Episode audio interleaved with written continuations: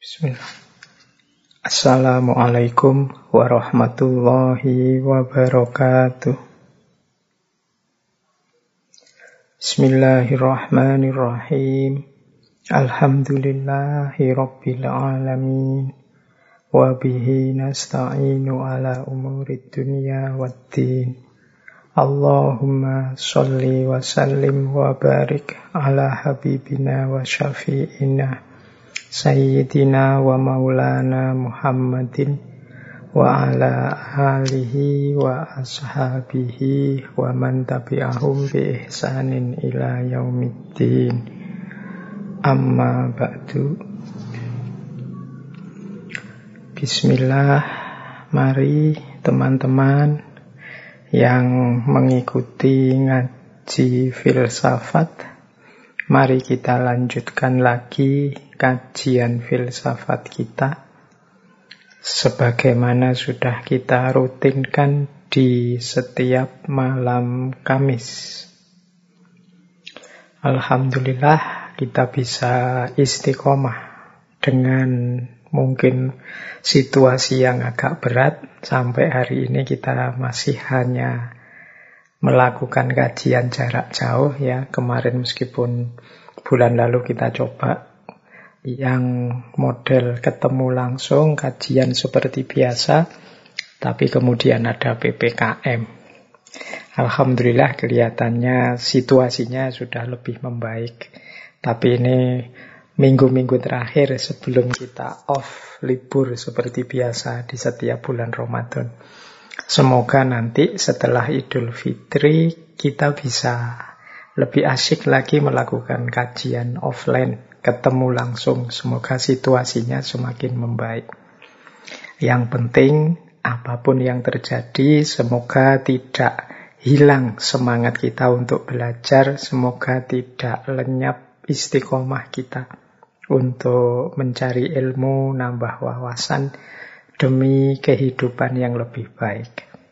Meskipun mungkin ngaji seperti ini membosankan, karena tidak semenarik konten-konten hiburan, tidak semenarik konten-konten yang lain yang mungkin lebih atraktif. Tapi ya itulah menurut saya tantangannya ya, untuk istiqomah belajar itu memang tidak mudah. Makanya dalam agama selalu ditekankan ayo istiqomah, ayo istiqomah. Musuh besarnya istiqomah itu ya kebosanan. Nah, mungkin bagi yang baru-baru ikut ngaji filsafat masih semangatnya masih luar biasa. Semoga yang sudah lama-lama ikut ngaji sampai hari ini juga masih bersemangat. Tidak luntur, tidak loyo. Karena mungkin beberapa isu, beberapa tema yang kita angkat, khususnya dari tokoh-tokoh ini kan kadang-kadang pikirannya agak mirip-mirip. Apalagi bulan ini misalnya temanya eksistensialisme. Itu kan rasanya eh, gagasan utama yang ingin disampaikan itu mirip-mirip. Meskipun selalu saja ada titik-titik variasinya. Nah, ini tantangan kita ya untuk tidak bosan. Baik, eh, sebagaimana sudah kita sepakati, bulan ini kita akan mendalami beberapa tokoh filosof eksistensialis, melanjutkan zaman dulu awal-awal ngaji. Nah, malam hari ini kita akan ketemu beliau, seorang filosof dari Rusia. Ini tidak semata kesengajaan ya, ternyata bulan ini kita dari empat tokoh eksistensialis yang kita bahas, dua diantaranya dari Rusia. Mungkin sekaligus ungkapan doa dan keprihatinan kita. Semoga situasi saat ini ketika terjadi perang antara Rusia dan Ukraina bisa segera tuntas, selesai. Tidak ada lagi peperangan. Kita mari aktif lagi dalam dunia intelektual kemanusiaan. Kalau belajar para filosof ini kan lebih asyik dibandingkan situasi perang sebagaimana yang kita lihat hari ini terjadi. Meskipun mungkin karena isu-isunya filsafat ya agak kita harus mikir sebentar, bukan isu-isu hiburan atau isu-isu apa ya kalau bahasa saya isu-isu pinggiran yang tidak esensial. Kadang-kadang kita itu dalam hidup kita itu sering sekali sibuk oleh isu-isu yang tidak terlalu penting, tidak substansial, tidak esensial dan menghabiskan energi kita. Sementara hal-hal yang penting malah terpinggirkan. Nah, ini mungkin diantara alasannya ya mengapa ngaji filsafat itu isu-isunya rasanya kok sering tidak relate dengan kenyataan sehari-hari. Ini mungkin diantara misinya ya biar kita melakukan mainstreaming, mengarus utamakan isu-isu yang lebih esensial, lebih substansial dalam hidup. Tidak hanya ikut arus yang sering sibuk oleh hal-hal yang tidak penting. Baik. Bismillah, yuk kita mulai. Silahkan teman-teman ambil posisi senyantai mungkin. Dan mungkin kurang lebih dua jam kita akan membahas tokoh kita malam hari ini, yaitu Nikolai Berdyaev.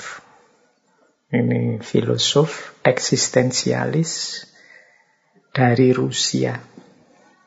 Yang seperti pendahulunya minggu lalu Dostoyevsky, beliau ini ya eksistensialis tapi sangat religius, eksistensialisme yang teistik. Ternyata sampai hari ini kita membuktikan banyak loh ya tokoh-tokoh eksistensialis tapi tetap bertuhan, tetap beragama. Tidak hanya Nietzsche atau uh, Sartre yang kita kenal dia tidak menerima Tuhan. Nah biasanya oleh yang tidak suka filsafat, yang di blow up itu justru yang anti agama, anti Tuhan. Sehingga orang jadi ngeri dengan filsafat. Padahal tokoh-tokoh yang justru religiusitasnya tambah mendalam dengan filsafat itu banyak, tapi jarang diangkat, jarang di blow up. Maka mari kita dalami lagi, lebih luas lagi wawasan kita biar tidak melakukan judgement-judgement yang sempit. Nah, Nikolai Berdyaev, ini mungkin yang tidak akrab dengan wacana-wacana kefilsafatan, ini seolah-olah nama baru. Tapi beliau ini salah seorang filosof besar dari Rusia dengan gayanya yang agak unik. Beliau juga ini melanjutkan Dostoyevsky, di antara idola beliau itu Dostoyevsky. Bahkan nanti beliau nulis buku khusus yang judulnya Dostoyevsky. Berdyaev ini lahir di Kiev. Nah, ini yang suka sepak bola mesti ingat ya klub sepak bola Dinamo Kiev. Nah, beliau berasal dari keluarga militer aristokrat.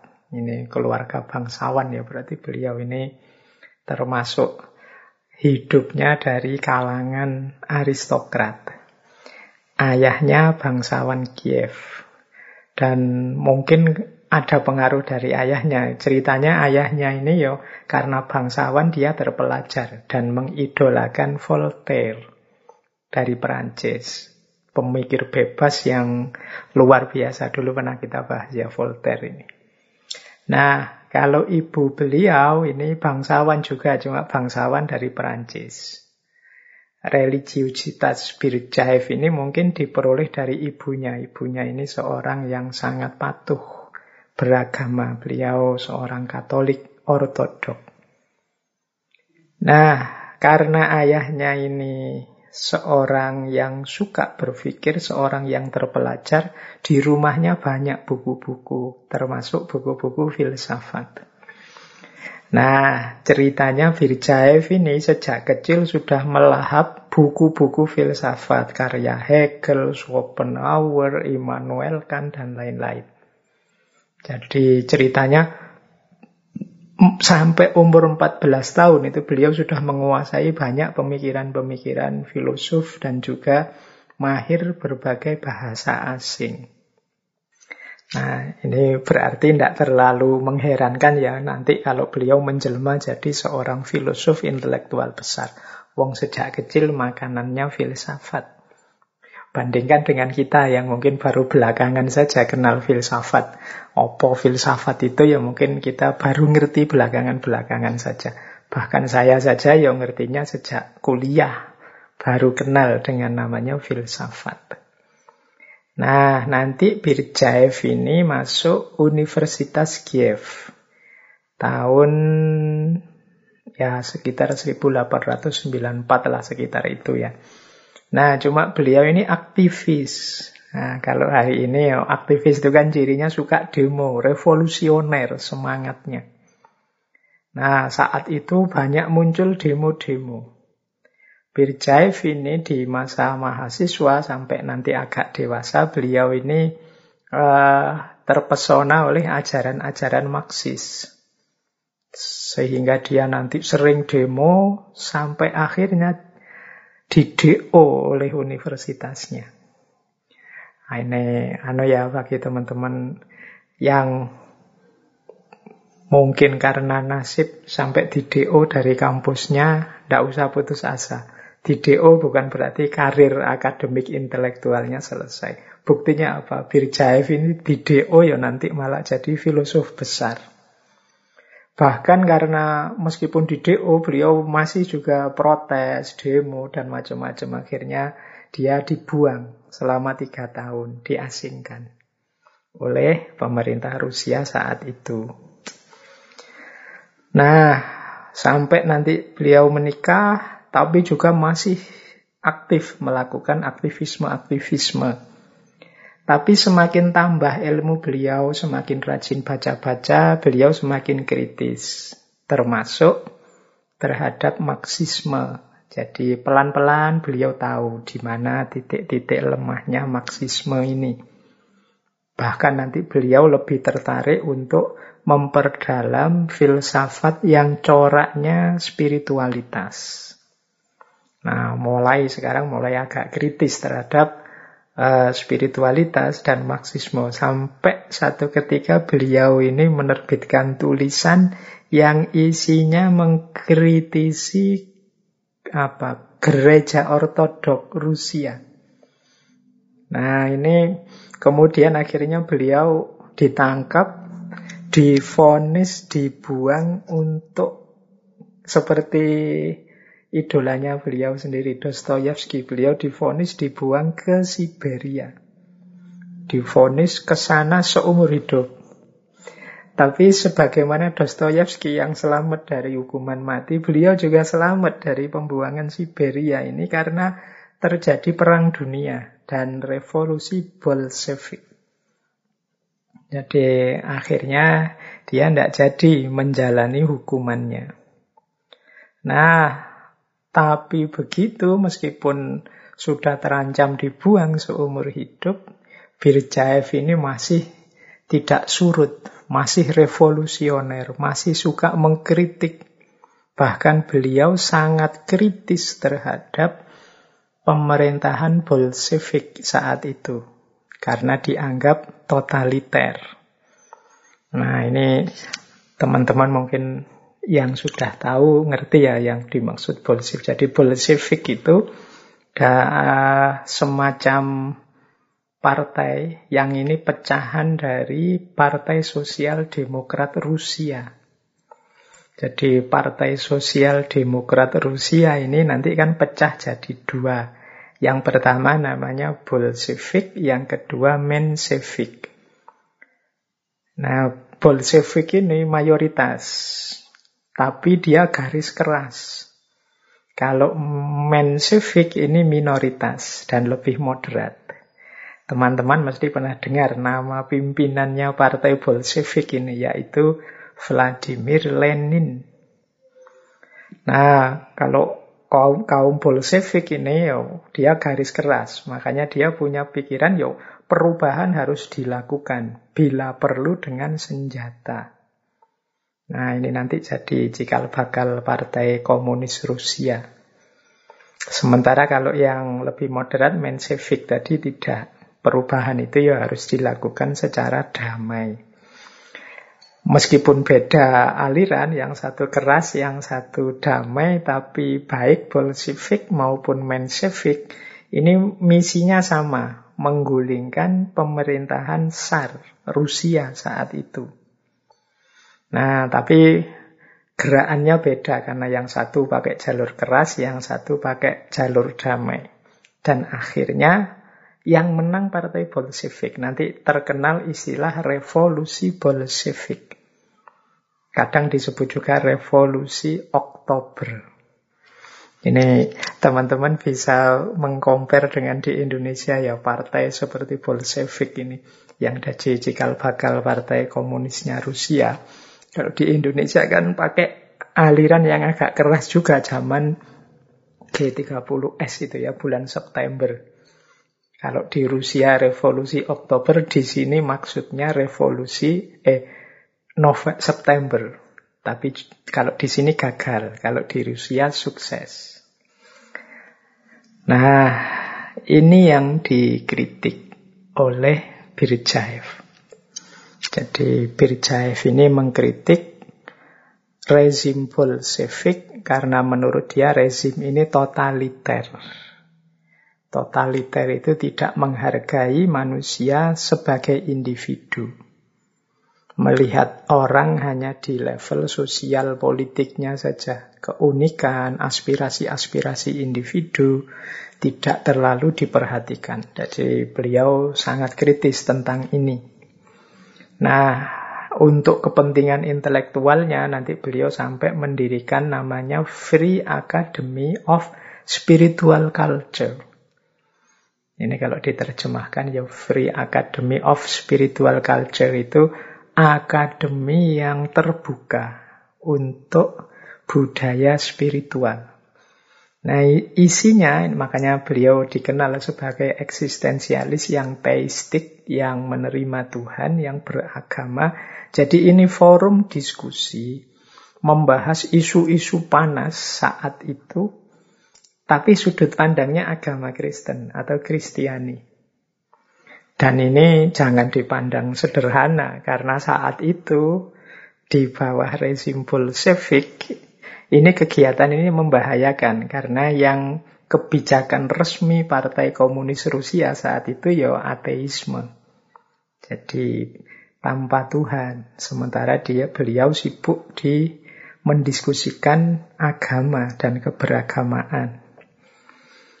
Nah, ini yang membuat nanti pada akhirnya beliau dituduh berkonspirasi melawan pemerintah.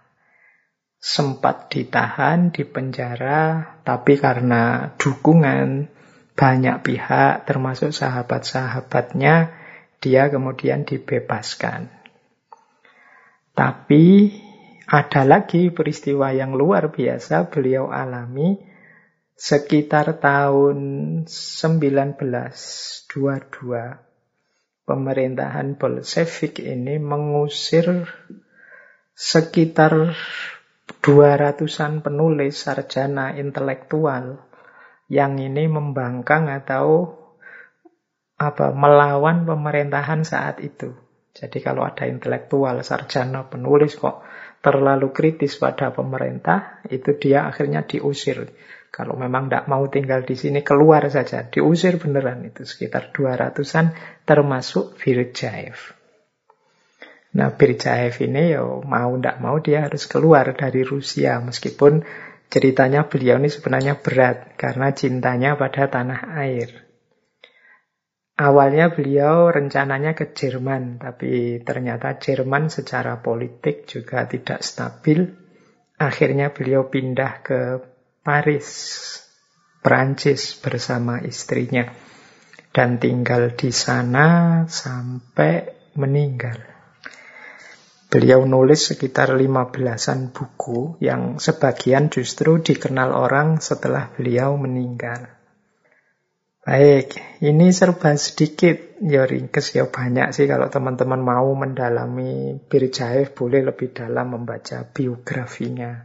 Ada banyak fakta-fakta psikologis pribadi yang itu mungkin mempengaruhi ber- cara beliau berpikir selain tadi alur sejarah hidupnya secara umum.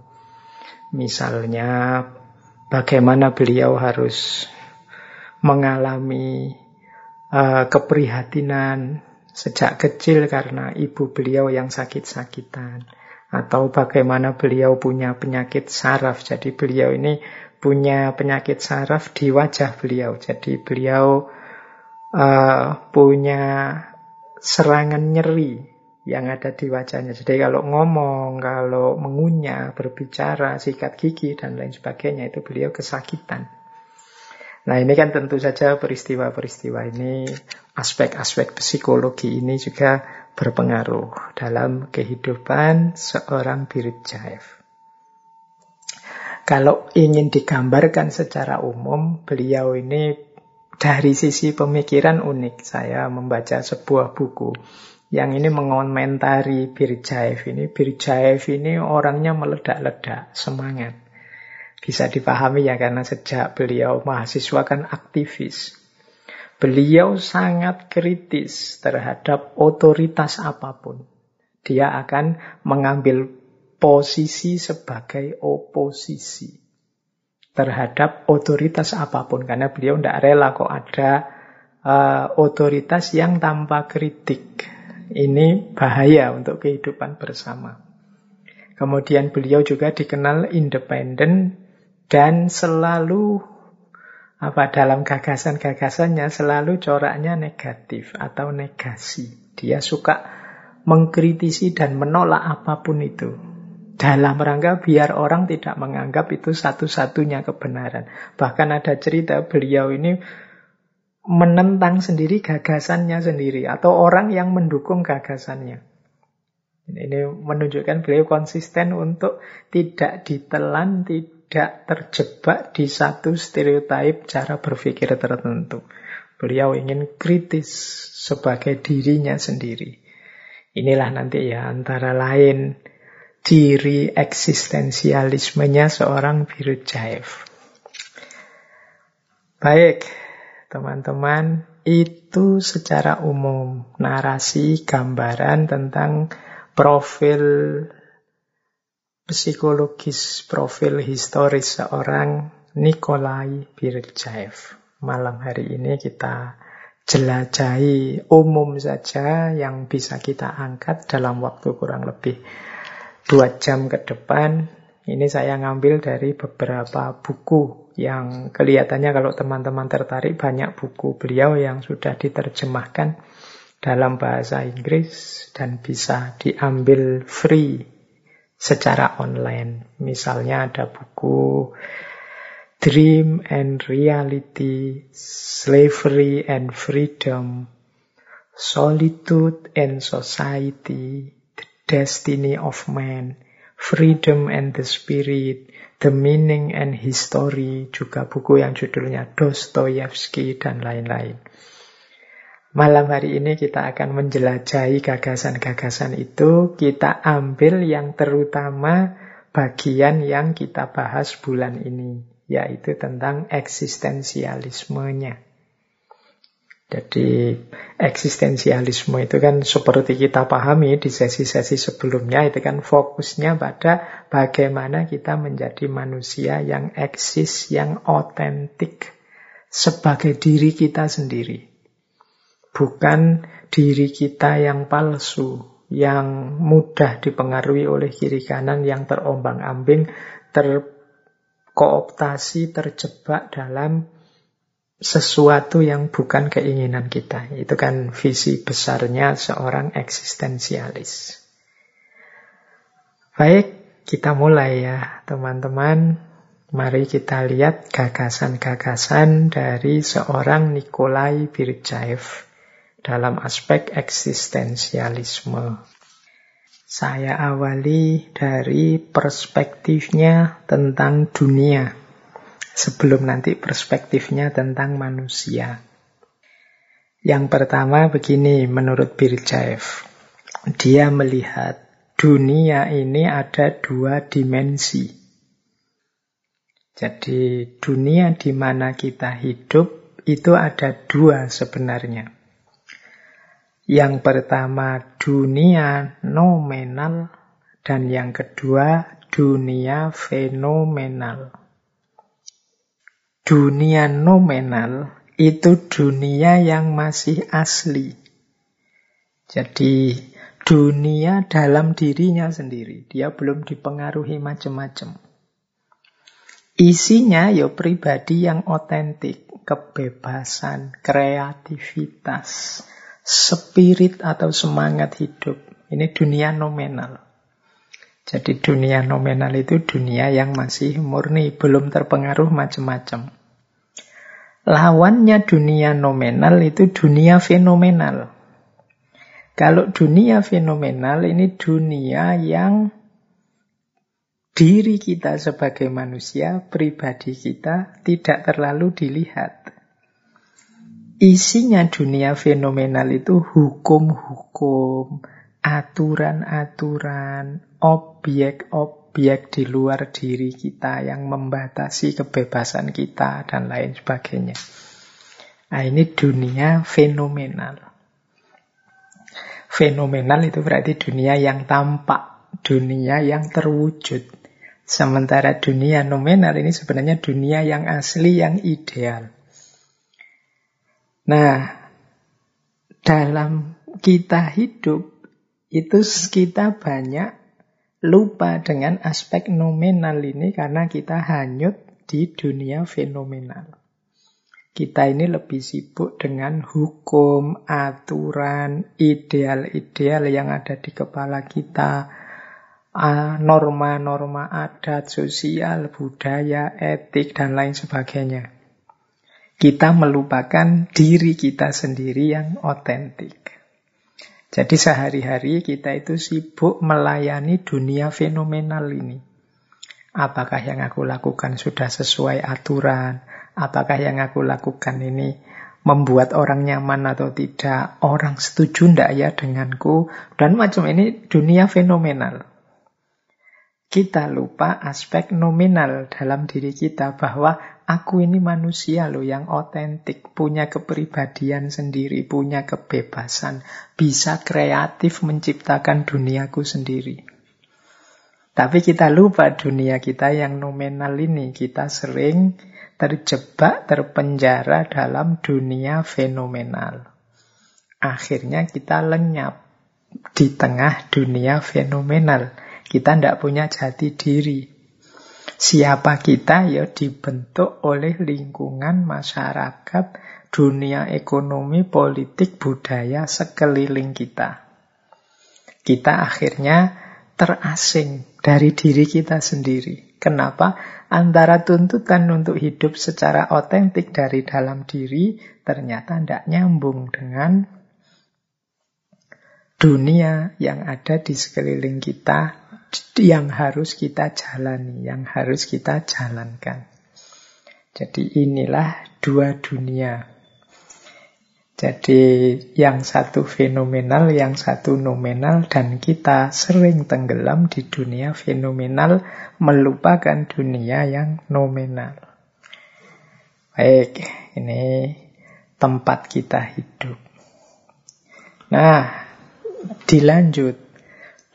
Kalau tadi dua dunia, ini ada dua dimensinya manusia. Kata Berdyaev, ya manusia itu sebenarnya punya dua dimensi memang. Ada dimensi spiritual, ada dimensi natural.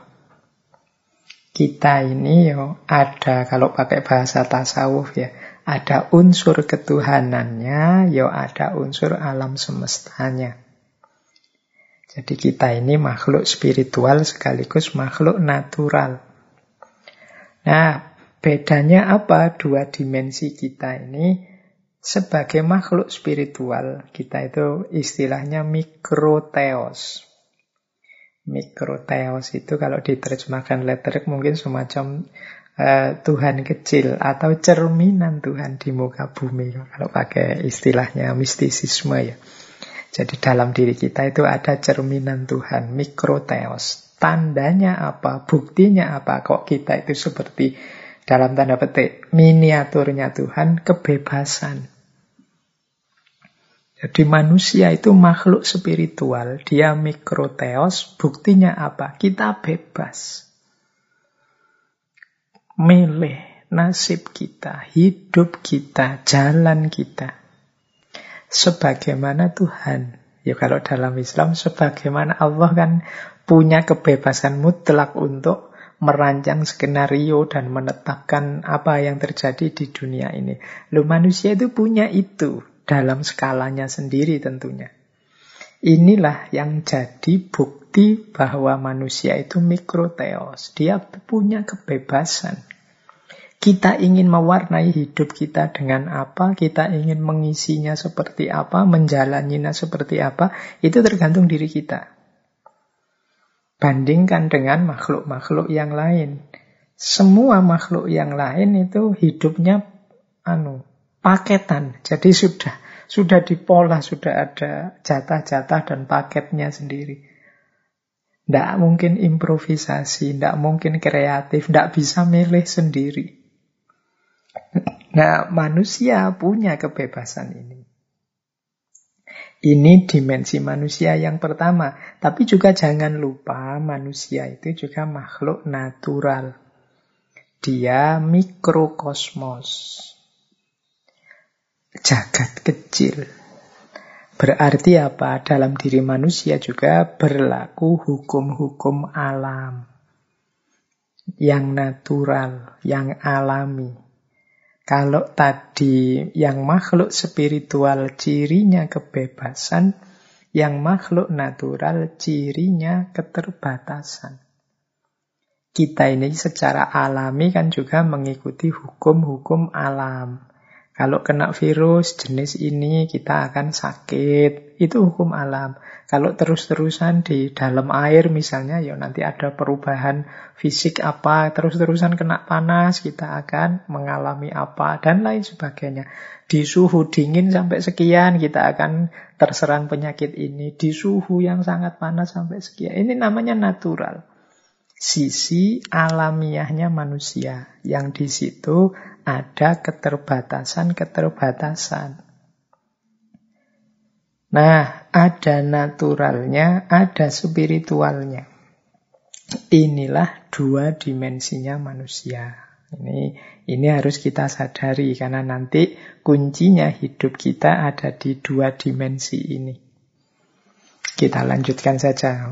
Cara menyikapinya gimana? Nanti dijelaskan di belakang oleh Berdyaev.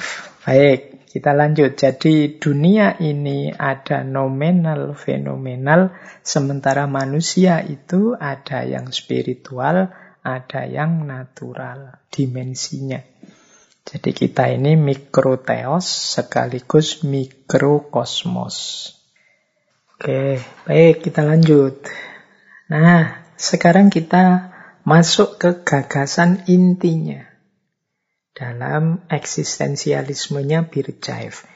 Jadi, teori paling utama dalam eksistensialismenya Berdyaev itu adalah personalisme. Jadi, melihat manusia di aspek personnya. Jadi, maksudnya personalisme itu kuncinya manusia itu ada pada personanya atau kepribadiannya. Berarti apa? Yo kita memahami manusia itu yo ke level kepribadiannya. Manusia itu bukan konsep, tapi pribadi. Lupa, tapi kalau pribadi kan setiap orang beda-beda pribadinya. Maka dari itu, memahami manusia jangan lewat konsep-konsep. Kalau kita lewat konsep, biasanya melakukan generalisasi. Generalisasi itu dibaca secara umum. Dengan satu teori kita membaca semua manusia. Tidak, setiap orang itu punya kepribadian sendiri-sendiri. Jadi dia punya konstruksi dirinya masing-masing yang tidak bisa disamakan begitu saja dengan orang lain. Inilah namanya personalisme. Jadi kata Berdyaev, person atau kepribadian manusia itu adalah pusatnya manusia, pusat eksistensinya manusia. Dia, nah, kepribadian itu apa sih? Ya gabungan antara biologis, psikologis, etik, spiritualnya manusia. Jadi itulah yang tadi disebut diri kita yang otentik. Jadi aku dengan mentalku, dengan caraku berpikir, dengan gaya hidupku dan keinginan-keinginanku seluruhnya, itulah pribadiku. Jati diriku yang unik. Jadi ini Berdyaev mengkritik pandangan bahwa aku itu dibentuk atau ditanamkan oleh masyarakat sekitarku, dunia sosial sekelilingku yang membentuk diriku. Kata Berdyaev terbalik, dunia sosial itu terbentuk karena aku, bukan aku dibentuk oleh dunia sosial. Jadi maka kuncinya memahami manusia itu ya aspek masing-masing pribadi ini tadi. Kita harus menghargai keunikan setiap orang. Inilah namanya personalisme. Kalau dalam bahasa Latin, kata persona itu artinya topeng, kedok. Nah ini kan kita sering menganggap, wah, berarti palsu, Pak. Kita kan sering nyinyir kalau ada istilah topeng. Wah, kamu pakai topeng itu berarti palsu. Enggak. Topeng itu artinya bukan selalu palsu, tapi sesuatu yang dibaliknya ada yang nyata, ada kebenarannya sendiri. Jadi topeng itu kan bahasanya Berdyaev itu definisinya ya sebagian dari kebenaran hidup kita. Tapi ada yang lebih sejati dari topeng, yaitu yang ada di balik topeng. Bukan berarti topeng itu salah. Kata Berdyaev, ya kita hidup tidak mungkin tidak pakai topeng. Kata Berdyaev, topeng itu not only disclose himself to the world, but also defend himself from its importunity. Topeng itu tidak hanya mengungkapkan diri kepada dunia, tapi juga mempertahankan diri dari kesukaran-kesukarannya. Kita hidup di dunia kita, mau tidak mau kan kita butuh topeng. Mungkin topeng sopan santun, mungkin topeng adat istiadat, mungkin itu kan sesuatu yang kita pakai yang tidak selalu sesuai dengan aspirasi dari dalam diri kita. Tapi kita harus pakai itu, kenapa? Ya ketika kita mengungkapkan sesuatu ke dunia kita, kalau tidak pakai topeng ini mungkin orang tidak paham, tidak ngerti apa yang kita inginkan. Mungkin orang tidak bisa menjangkau keinginan-keinginan kita. Jadi dia mengungkapkan diri kita, sekaligus jalan kita untuk bertahan, nyari selamat dari problem-problem sosial. Kalau kita tidak pakai topeng, itu kan kemungkinan orang curiga pada kita, menganggap kita apa, dan lain sebagainya. Jadi, ya kepribadian kita yang asli itu tersembunyi di balik topeng-topeng yang kita pakai. Tapi topeng itu bukan berarti sesuatu yang keliru. Dia adalah media kita mengungkapkan diri sekaligus jalan kita untuk menyelamatkan diri di hadapan dunia sekeliling kita. Jadi, ya otentik, ya otentik, tapi kan kita butuh media untuk mengekspresikan otentisitas kita. Disitulah kita perlu topeng-topeng dalam tanda petik tadi, topeng sosial, topeng budaya, dan lain sebagainya. Ya misalnya, kalau kita ingin berkomunikasi dengan masyarakat sekeliling kita, kan kita menggunakan gaya, menggunakan media, menggunakan cara yang dianggap valid di situ. Jadi yang dianggap cocok, yang dianggap sesuai. Nah, ini bukan pura-pura atau membohongi, tapi memang jalannya itu untuk mengungkapkan ekspresi diri kita. Inilah yang dimaksud dengan persona menurut Berdyaev. Jadi kita hidup sebagai manusia yang otentik, itu juga kadang perlu kedok-kedok, topeng-topeng, tapi bukan berarti palsu. Tapi topeng dan kedok itulah jalan kita mengekspresikan diri atau mencari selamat. Nah, ini namanya personalisme. Baik, kita lanjutkan. Nah, ada tiga keyword, ada tiga kunci kalau kita ingin membahas personalisme atau kepribadian manusia. Cirinya persona itu tiga. Yang pertama kebebasan, yang kedua subjektivitas, dan yang ketiga kreativitas. Ini tiga keyword ini penting kita pahami ya. Yang pertama kebebasan, yang kedua subjektivitas, yang ketiga kreativitas. Kebebasan tentu saja jadi kunci. Orang yang tidak bebas, ya tidak akan mampu dia tegak jadi dirinya sendiri. Jadi untuk bisa menuju subjektivitas, kita memerlukan kebebasan. Untuk bisa membangkitkan kreativitas, kita perlu kebebasan. Jadi kebebasan itu penting untuk subjektivitas, untuk kreativitas. Subjektivitas juga begitu. Subjektivitas itu berarti kita tegak sebagai subjek. Kita jadi diri kita yang sejati. Ini kan subjektivitas. Untuk menjadi diri kita yang sejati tentu saja prasyaratnya dua. Kebebasan dan kreativitas.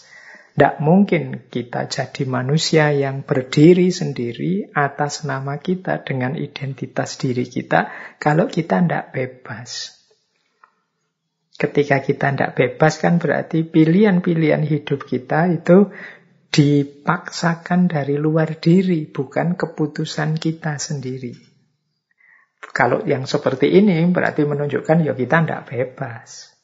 Jadi untuk subjektif, untuk mampu mengekspresikan, menyuarakan, menghidupkan gaya kita sendiri, ya tentu saja di antara syarat dan buktinya kebebasan. Dan juga yang kedua, kreativitas.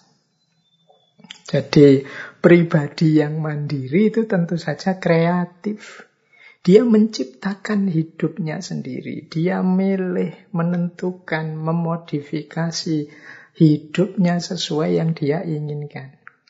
Dia senantiasa berkembang dan kreatif. Jadi kebebasan memerlukan subjektivitas dan kreativitas. Subjektivitas memerlukan kebebasan dan kreativitas. Kreativitas pun mensyaratkan subjektif dan bebas. Tidak mungkin orang ngaku kreatif tapi dia tidak bebas. Jadi, dan tidak mungkin orang bisa kreatif kalau dia tidak tegak sebagai dirinya. Untuk bisa berkreasi ya kita harus bebas, harus punya jati diri. Inilah tiga kunci kepribadian yang sejati, yang otentik. Dia bebas, dia subjektif, dia kreatif. Nah, khusus tentang kebebasan ini, sebagaimana semua filosof eksistensialis yang menurut Berdyaev ini adalah kunci yang paling utama menjadi manusia. Kata Berdyaev, kepribadian itu tidak hanya berhubungan dengan kebebasan, tapi bahkan tidak mungkin ada tanpa kebebasan. Untuk mewujudkan kepribadian berarti harus dicapai kebebasan batin. Kebebasan batin itu pembebasan manusia dari segala determinasi eksternal. Jadi ini kebebasan. Nanti mungkin ada yang tanya, lupa, tapi nanti gimana kita menghadapi tadi keterbatasan-keterbatasan alamiah? Mungkin secara normal kita terbatasi oleh alam. Tapi dengan bekal kebebasan dan kreativitas tadi, halangan-halangan, determinasi-determinasi natural itu bisa kita carikan jalan keluarnya. Secara normal sih misalnya begini, kita tidak bisa kan terbang, kita tidak bisa di dalam air berjam-jam dan lain sebagainya. Tapi dengan kebebasan dan kreativitas kita berpikir, kita bisa menciptakan alat untuk misalnya di dalam air berjam-jam, bisa berminggu-minggu, berbulan-bulan lewat kapal selam. Kita bisa jalan di atas awan lewat pesawat.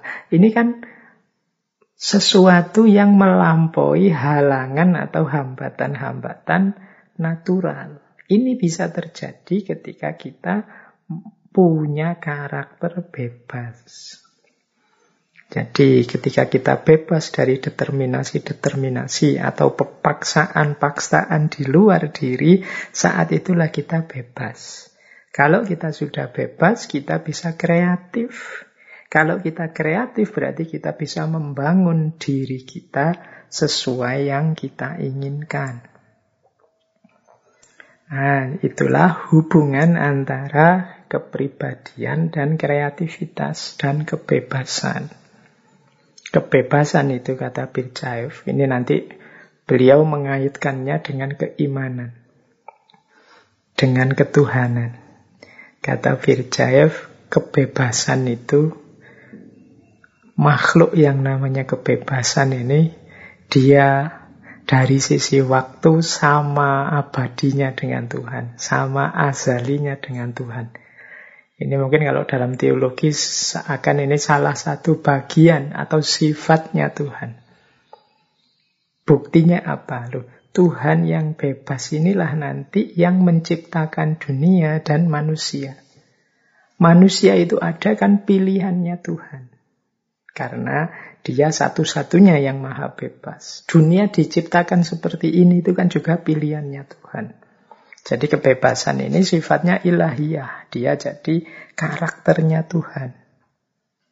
Dia ada jauh sebelum manusia. Maka tadi manusia yang ingin menghidupkan dimensi mikroteos, dimensi ketuhanan dirinya, harus melalui jalur kebebasan ini. Jangan mau dibelenggu oleh apapun, jangan mau dipaksa oleh apapun, bebaslah. Bebaskan dirimu. Di situ sebenarnya kita sedang menghidupkan karakter spiritual ketuhanan kita.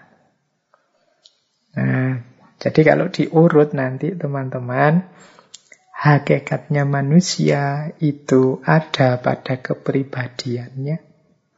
Kepribadian itu syaratnya adalah kebebasan.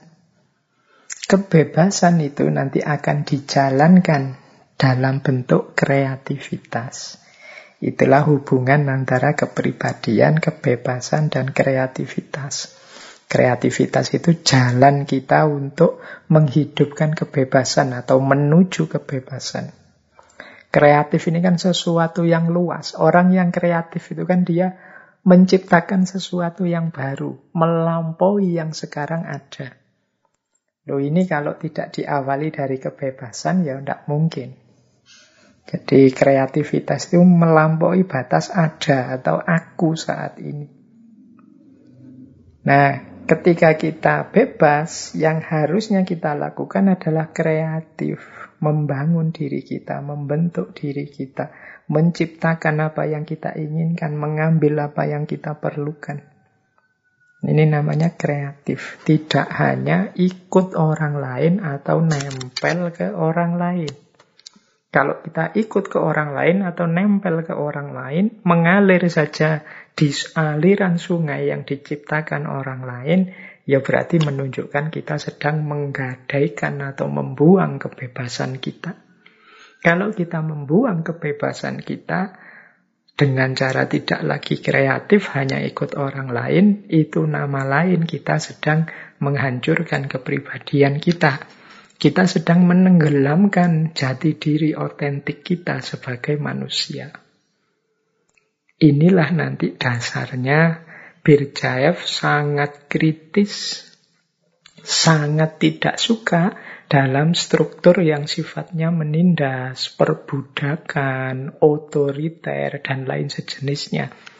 Karena dalam fenomena-fenomena semacam itu, kepribadian manusia lenyap, jati dirinya hilang. Dia tidak lagi bebas, dia hanya melayani yang di luar dirinya. Dia tidak bisa menampilkan dirinya sesuai yang dia inginkan.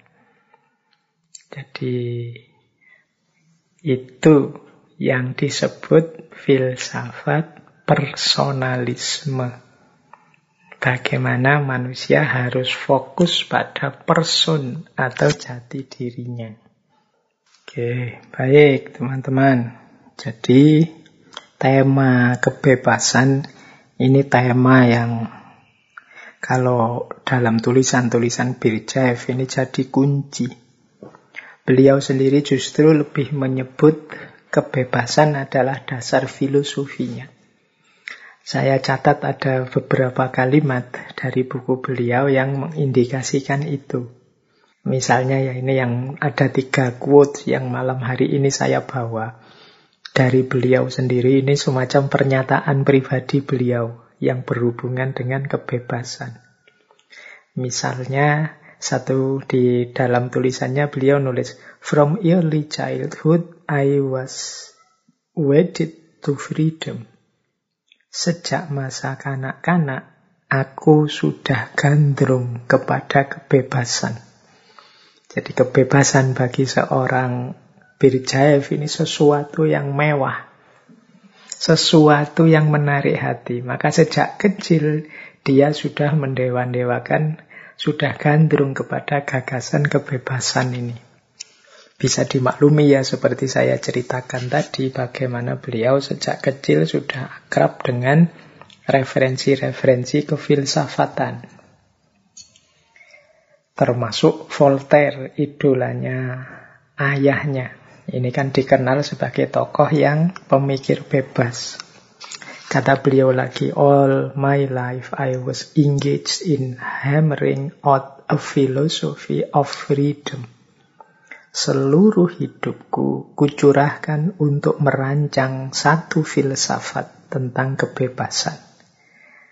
Jadi beliau ingin merancang satu sistem berpikir, sistem filsafat yang berawal dari kebebasan. "I have put freedom rather being as basis of my philosophy."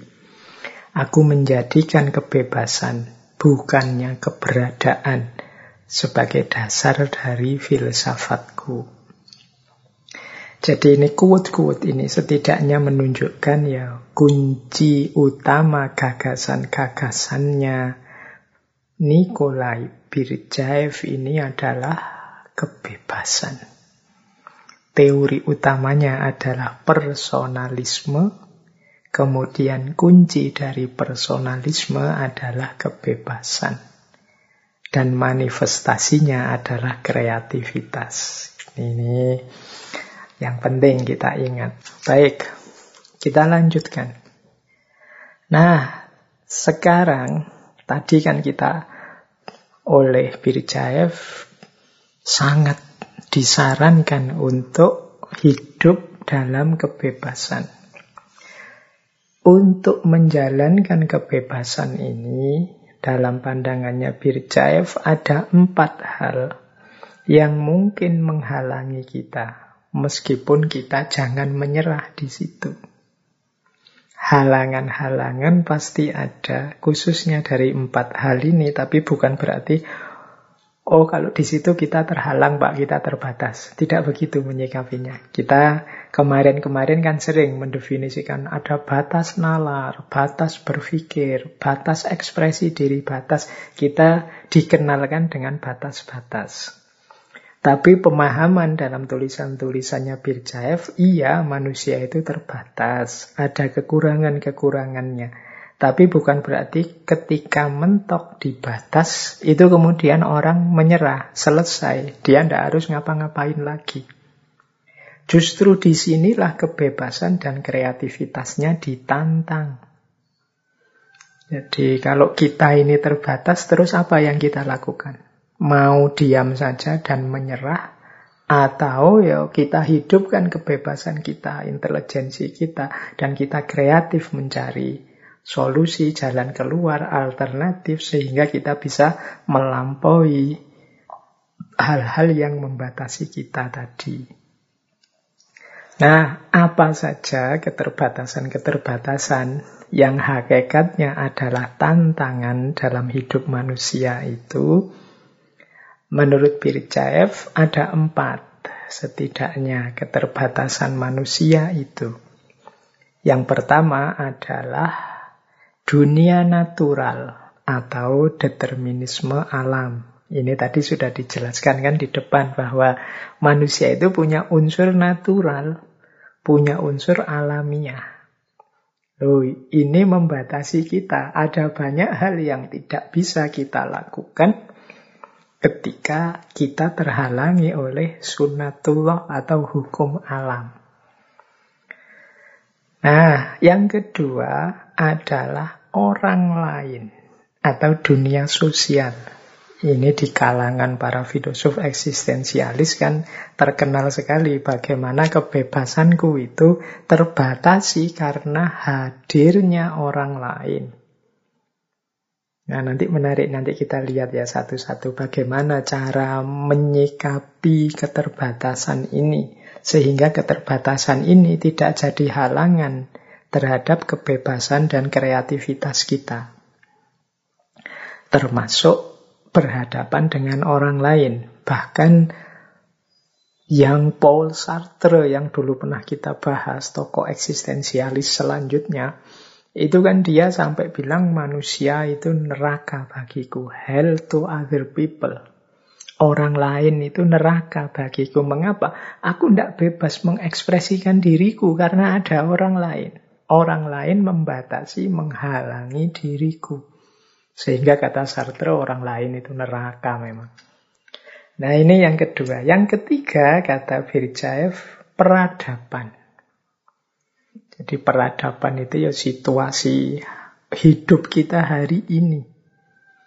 Ini juga sering membatasi kita. Ya contoh mudah ya peradaban itu. Hari ini misalnya kita kan sering menyebutnya peradaban digital. Orang tidak mungkin menghindar dari situasi digital. Hari ini kalau ada orang, Pak saya anti dengan H P, saya anti dengan laptop, anti dengan internet dan lain sebagainya, akan ketemu banyak sekali kesulitan-kesulitan.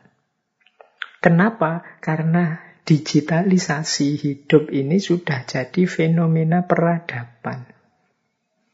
Sudah global di seluruh dunia. Mekanisme-mekanisme hidup kita banyak tergantung pada peradaban, pada hal-hal yang digital dalam peradaban digital kita ini. Nah, ini juga sesuatu yang membatasi kebebasan kita. Nanti kita jelaskan lagi lebih jauh satu-satu. Yang keempat, sejarah. Ya tentu saja kita makhluk yang historis. Manusia itu anak sejarahnya sendiri. Cara kita berpikir, cara kita bertindak, berperilaku, bersikap itu ya dilahirkan oleh sejarah. Hidup kita ini di dalam sejarah, dibentuk oleh sejarah yang pada akhirnya akan lahir sejarah baru. Nah, sejarah ini aspek waktunya, kalau peradaban aspek ruangnya, kalau orang lain ini sesama manusia dan dunia natural atau alam ini sesuatu yang di luar manusia. Ada aturan, ada hukum, alam, dan lain sebagainya. Ayo kita lihat satu-satu ya. Yang pertama, kalau tentang yang natural tadi, dunia alam, ya mau tidak mau kita harus menerimanya meskipun manusia dengan akal budinya bisa mensiasati, bisa mengambil pelajaran, bisa merumuskan teknik-teknik untuk menyikapi dunia natural. Ya contoh dari saya yang mudah tadi kan, manusia normal, biasa, tanpa dimodifikasi apa-apa ya tidak bisa dia jalan di atas awan, tidak bisa dia menyelam di dalam air selama berhari-hari, berminggu-minggu. Tapi dengan akal budi, kebebasan, dan kreativitasnya, dia bisa bikin teknologi kapal selam, bisa bikin teknologi pesawat terbang, dan lain sebagainya. Harusnya sih, kalau manusia itu terpisah oleh jarak, ya dia tidak bisa berkomunikasi tanpa alat, tanpa apapun. Tapi dengan kreativitasnya, manusia bisa mengatasi jarak, mengatasi jarak ruang. Bahkan bisa mengatasi ketidakmungkinan bertemu. Misalnya lewat Zoom, lewat kajian semacam ini. Ini kan kecanggihan manusia. Kalau normal saja, misalnya kita pandemi, tidak boleh ngaji langsung, ketemu langsung, tidak bisa, biar tidak ketularan penyakit. Ya harusnya ngajinya selesai. Nunggu nanti kalau bisa ngaji lagi di masjid. Tapi manusia kan tidak menyerah dengan itu. Lagi-lagi dia ada bekal intelektualitas, kebebasan, dan kreativitas. Jadi ini menyikapi determinisme alam. Jadi tidak harus kok terus menyerah saja, ya tidak. Menyerah saja Pak karena rumah saya di atas gunung. Nanti kalau gunungnya meletus ya pasti musnah semua yang saya miliki. Loh ndak, manusia punya akal budi, dia punya kreativitas, punya kebebasan. Ya mungkin bisa disiasati, misalnya aliran laharnya diatur, bikin bunker yang melindungi kalau ada wedhus gembel dan lain sebagainya. Ini namanya menyiasati determinisme alam. Kita manusia yang tidak seperti makhluk yang lain, yang harus menyerah, menerima saja apapun situasi. Itu yang pertama, strategi pertama ketika kita ketemu keterbatasan kita, keterbatasan tentang manusia. Yang kedua, ini yang sering menggelisahkan kita ya, termasuk yang dianggap neraka tadi oleh Sartre. Makna kehadiran orang lain dalam hidup kita. Kata Berdyaev, hadirnya orang lain dalam hidup kita itu bisa memperkaya, bisa juga memperbudak. Bagaimana bisa begitu? Begini loh kata Sartre, uh, kata Berdyaev, hadirnya orang lain itu bisa memperkaya kalau kita sadar bahwa kita itu pertama-tama adalah makhluk spiritual, bukan makhluk sosial. Jadi kuncinya nanti di sini. Makhluk spiritual berarti yang pertama-tama dituntut dalam hidup kita itu adalah bagaimana kita menjadi diri kita sendiri. Bagaimana kita mengungkapkan, mengekspresikan apa yang kita inginkan.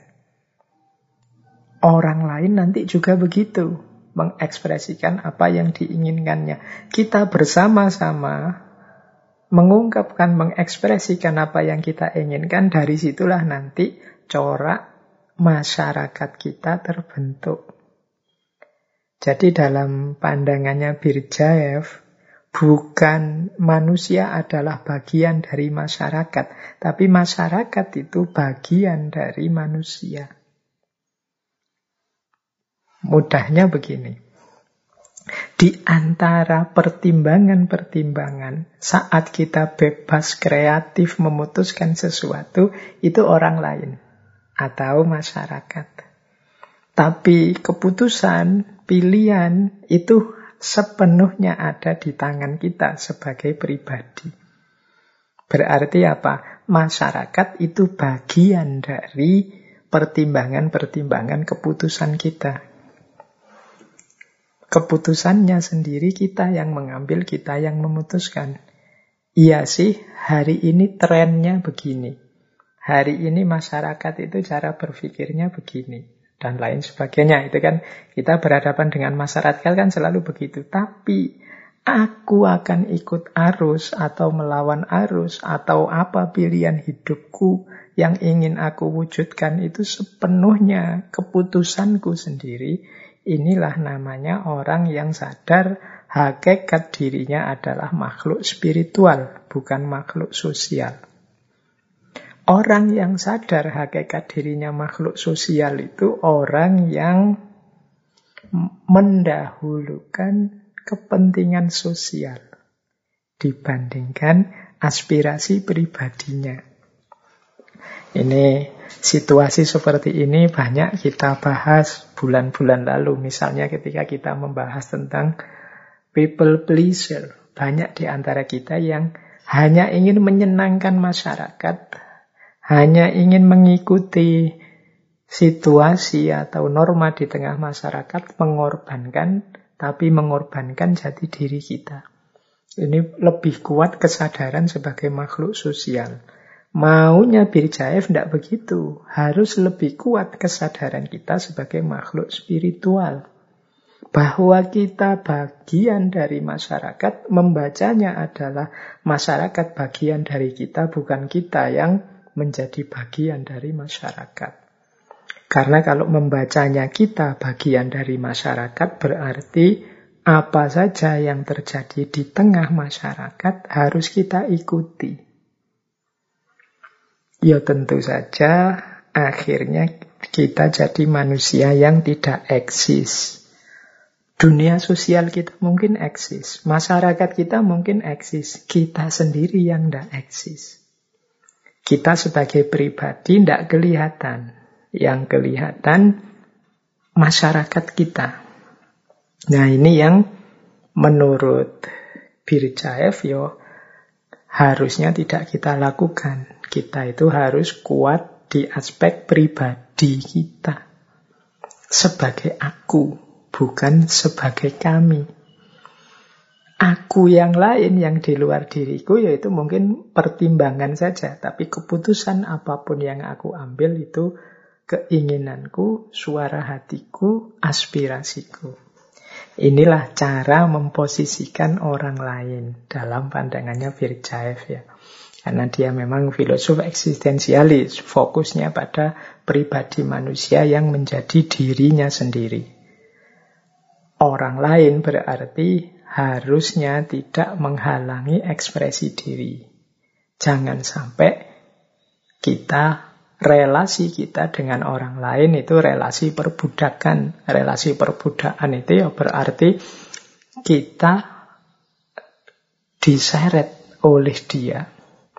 Diposisikan sebagai budaknya dia. Budak itu kan yang harus ikut saja apa keinginan dia, keinginan mereka.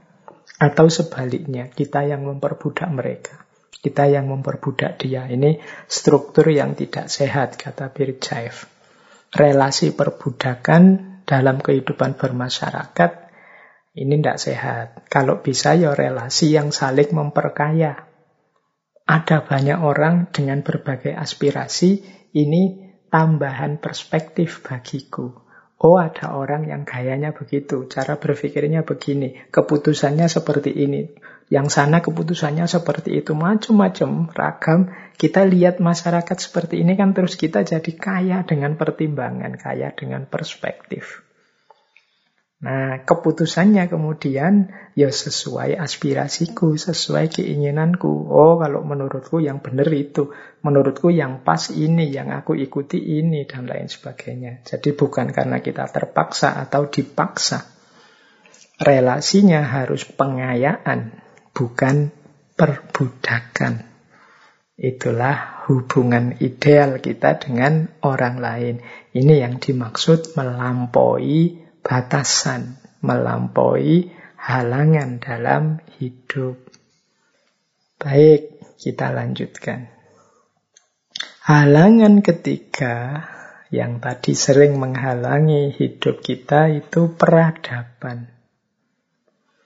Ini sebelum kita menjelaskan panjang lebar bagaimana strategi kita mengatasi halangan kebebasan dari peradaban ini, Berdyaev membedakan antara peradaban dengan kebudayaan. Peradaban itu, kata Berdyaev, adalah perwujudan ikhtiar manusia untuk menanggapi keharusan-keharusan yang dituntut oleh alam. peradaban itu karya manusia untuk memenuhi kebutuhan karena tuntutan alam. Respon manusia terhadap hukum alam tadi. Ini nanti melahirkan peradaban. Tadi kan di yang pertama kita terhalang oleh hukum alam, oleh sunatullah. Tapi manusia yang kreatif bisa mengatasi hukum alam. Disitulah lahir peradaban. Dulu orang melakukan perjalanan jauh naik kuda atau jalan kaki. Sehingga kebutuhan mobilitasnya terbatas. Semakin tinggi tingkat kita harus sering berinteraksi, kita butuh lebih mobile lagi, lama-lama muncul kendaraan, mungkin kereta, sampai mobil, sampai kereta api, sekarang pesawat terbang. Ini kan namanya situasi peradaban. Jadi karya-karya manusia yang dihasilkan untuk memenuhi tuntutan alam. Teknologi I T, digital teknologi yang sekarang luar biasa itu berkembang, itu kan peradaban. Maksudnya apa? Dia karya manusia untuk memenuhi kebutuhan. Ya kalau teknologi informasi, ya kebutuhan komunikasi, kebutuhan informasi. Itulah peradaban. Jadi berhubungan dengan tuntutan alam. Beda dengan kebudayaan. Kalau kebudayaan itu karya kreatif manusia yang berhubungan dengan kebutuhan spiritualnya. Kebutuhan untuk eksis, kebutuhan untuk unggul, kebutuhan untuk jaya, kebutuhan untuk menang, kebutuhan untuk nyaman, dan lain sebagainya. Ini kalau di Berdyaev ini namanya kebudayaan.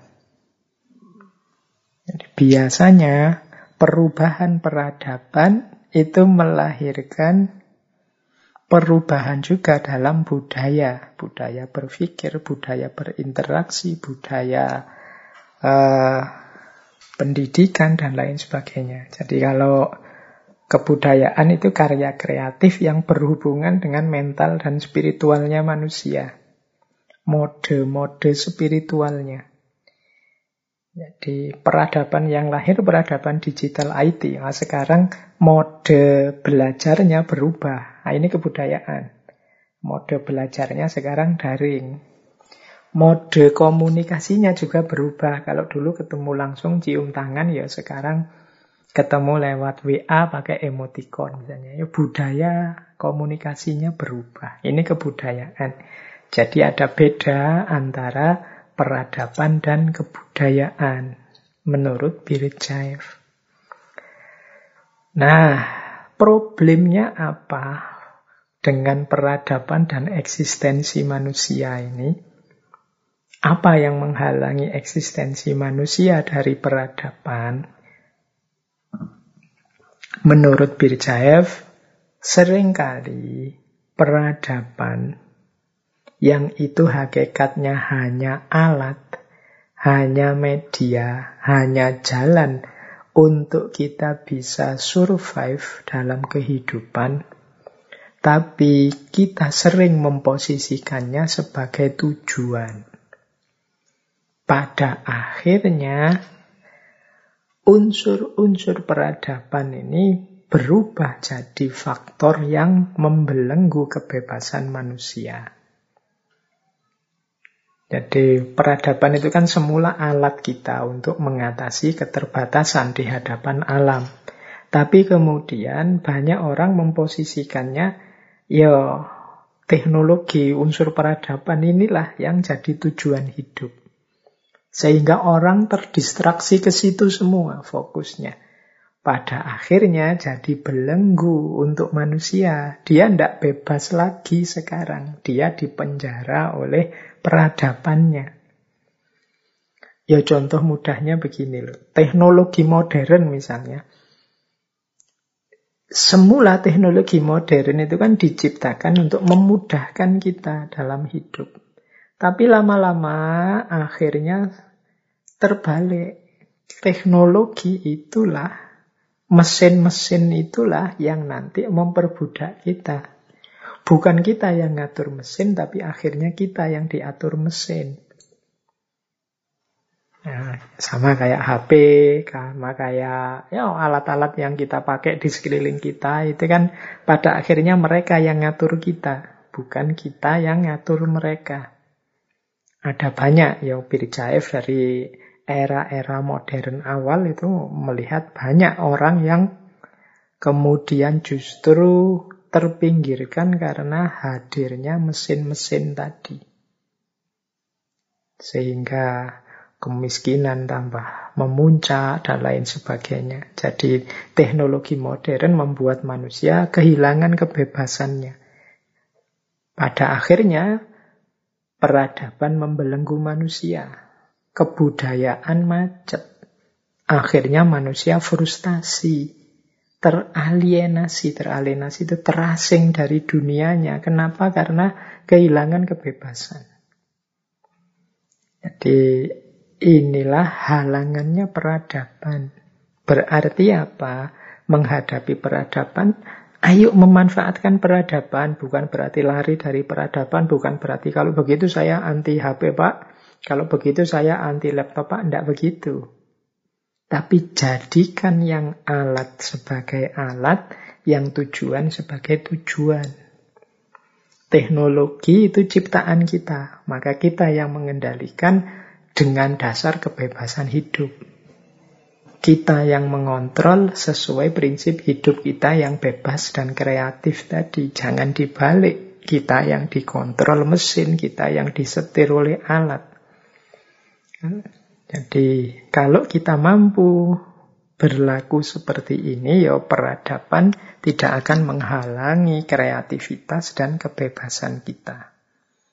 Apapun yang kita inginkan itu terserah kita. Tidak disetir orang lain, apalagi disetir oleh mesin. Kalau mesinnya tidak cocok, ya kita sesuaikan. Mesinnya, bukan kitanya. Itu namanya kita memposisikan alat sebagai alat.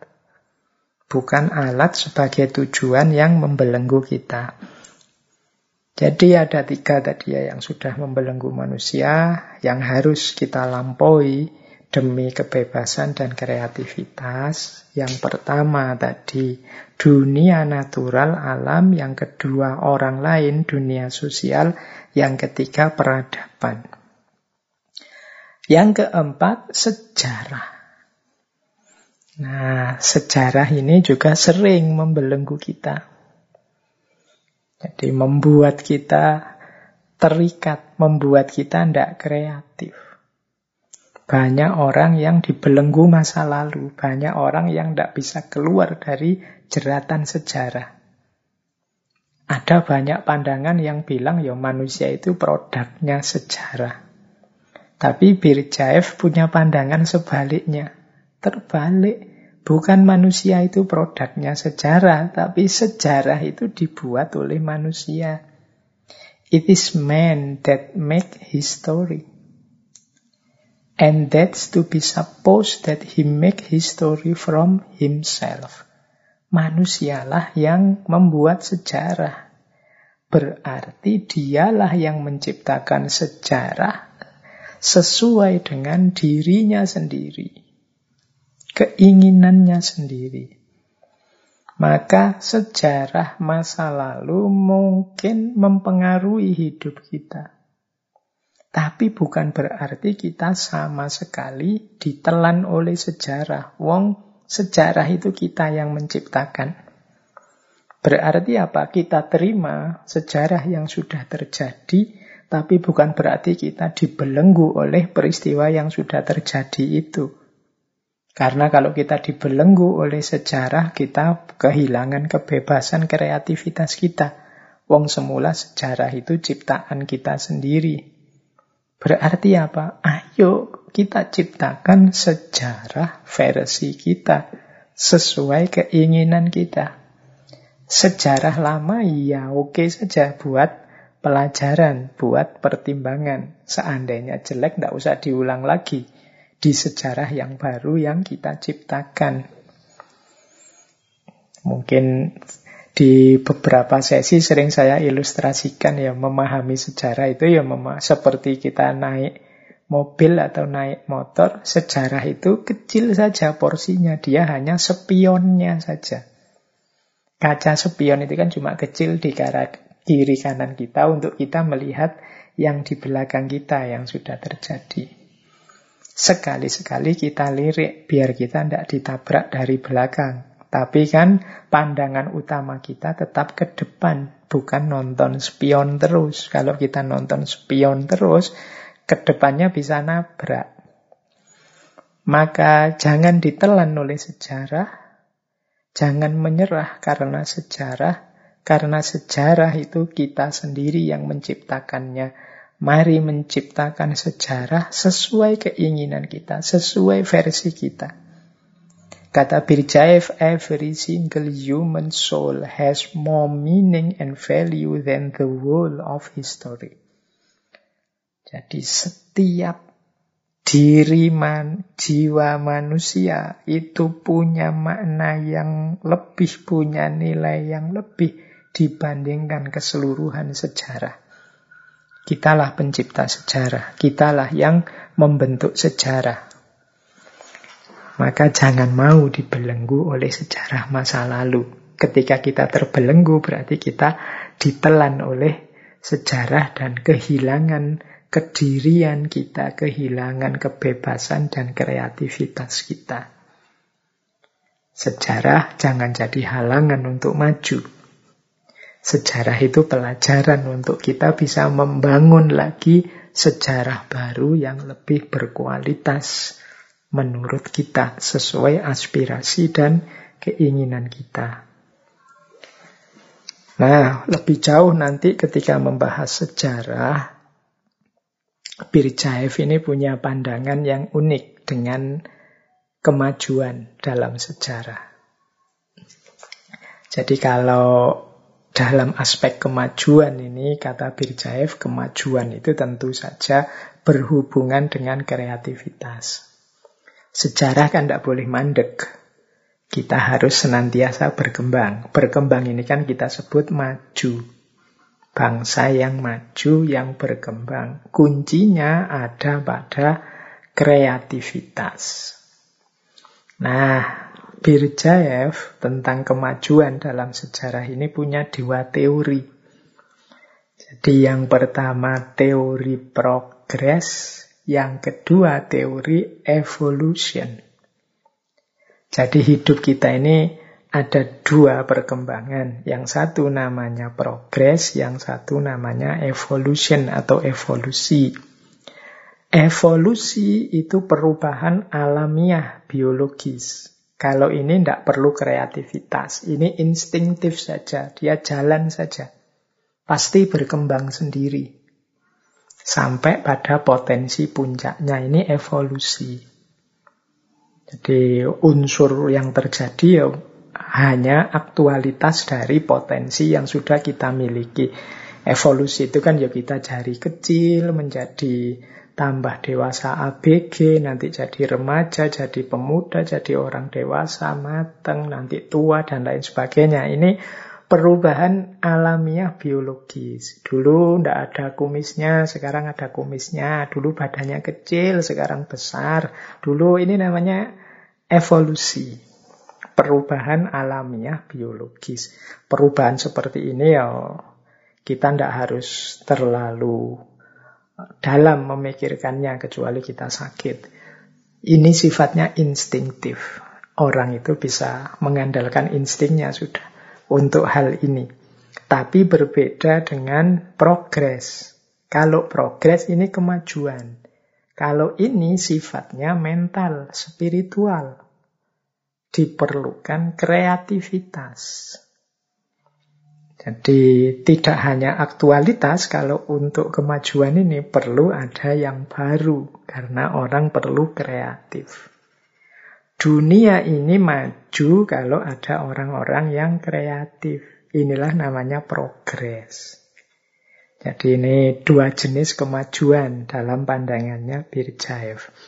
Nah, ya ini relate dengan uraian-uraian sebelumnya bahwa ada unsur alamiah, ada unsur ilahiyah. Mix mikroteos dan mikrokosmos. Mikrokosmos itu ya kalau berkembang namanya evolusi. Kalau mikroteos kalau berkembang namanya progres, kemajuan. Nah, yang menarik dari Berdyaev, kemajuan manusia itu biasanya sulit untuk menyeluruh, mencakup semua aspek hidupnya. Jadi manusia ini kan kompleks sekali dimensi-dimensi hidupnya. Ada fisik, ada mental, ada spiritual, dan lain sebagainya. Nah, kemajuan manusia ya karena kompleksitas hidupnya ini biasanya sulit untuk maju semuanya. Kata Berdyaev, kadang-kadang satu horizon sejarah hidupnya manusia itu sangat maju dalam aspek teknologi, sainsnya. Tapi kemudian aspek yang lain seperti moral, keagamaan, atau spiritualitasnya terbelakang.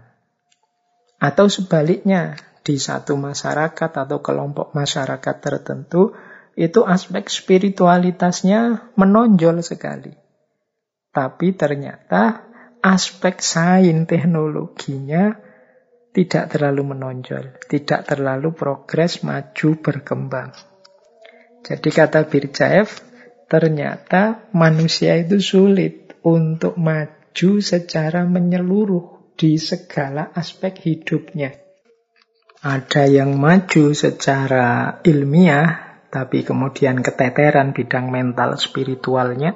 Ada yang maju spiritualitasnya tapi keteteran bidang ilmu dan ilmiahnya. Nah ini teman-teman boleh uh, skeptis atau curiga dengan pandangan ini, ayo dikaji. Apa iya memang begitu? Kita kan selalu inginnya maju itu di segala bidang. Sukses itu dalam segala hal. Kita tidak sabar ingin maju semua. Padahal kata Berdyaev ya peradaban manusia itu biasanya ya sulit untuk maju secara menyeluruh.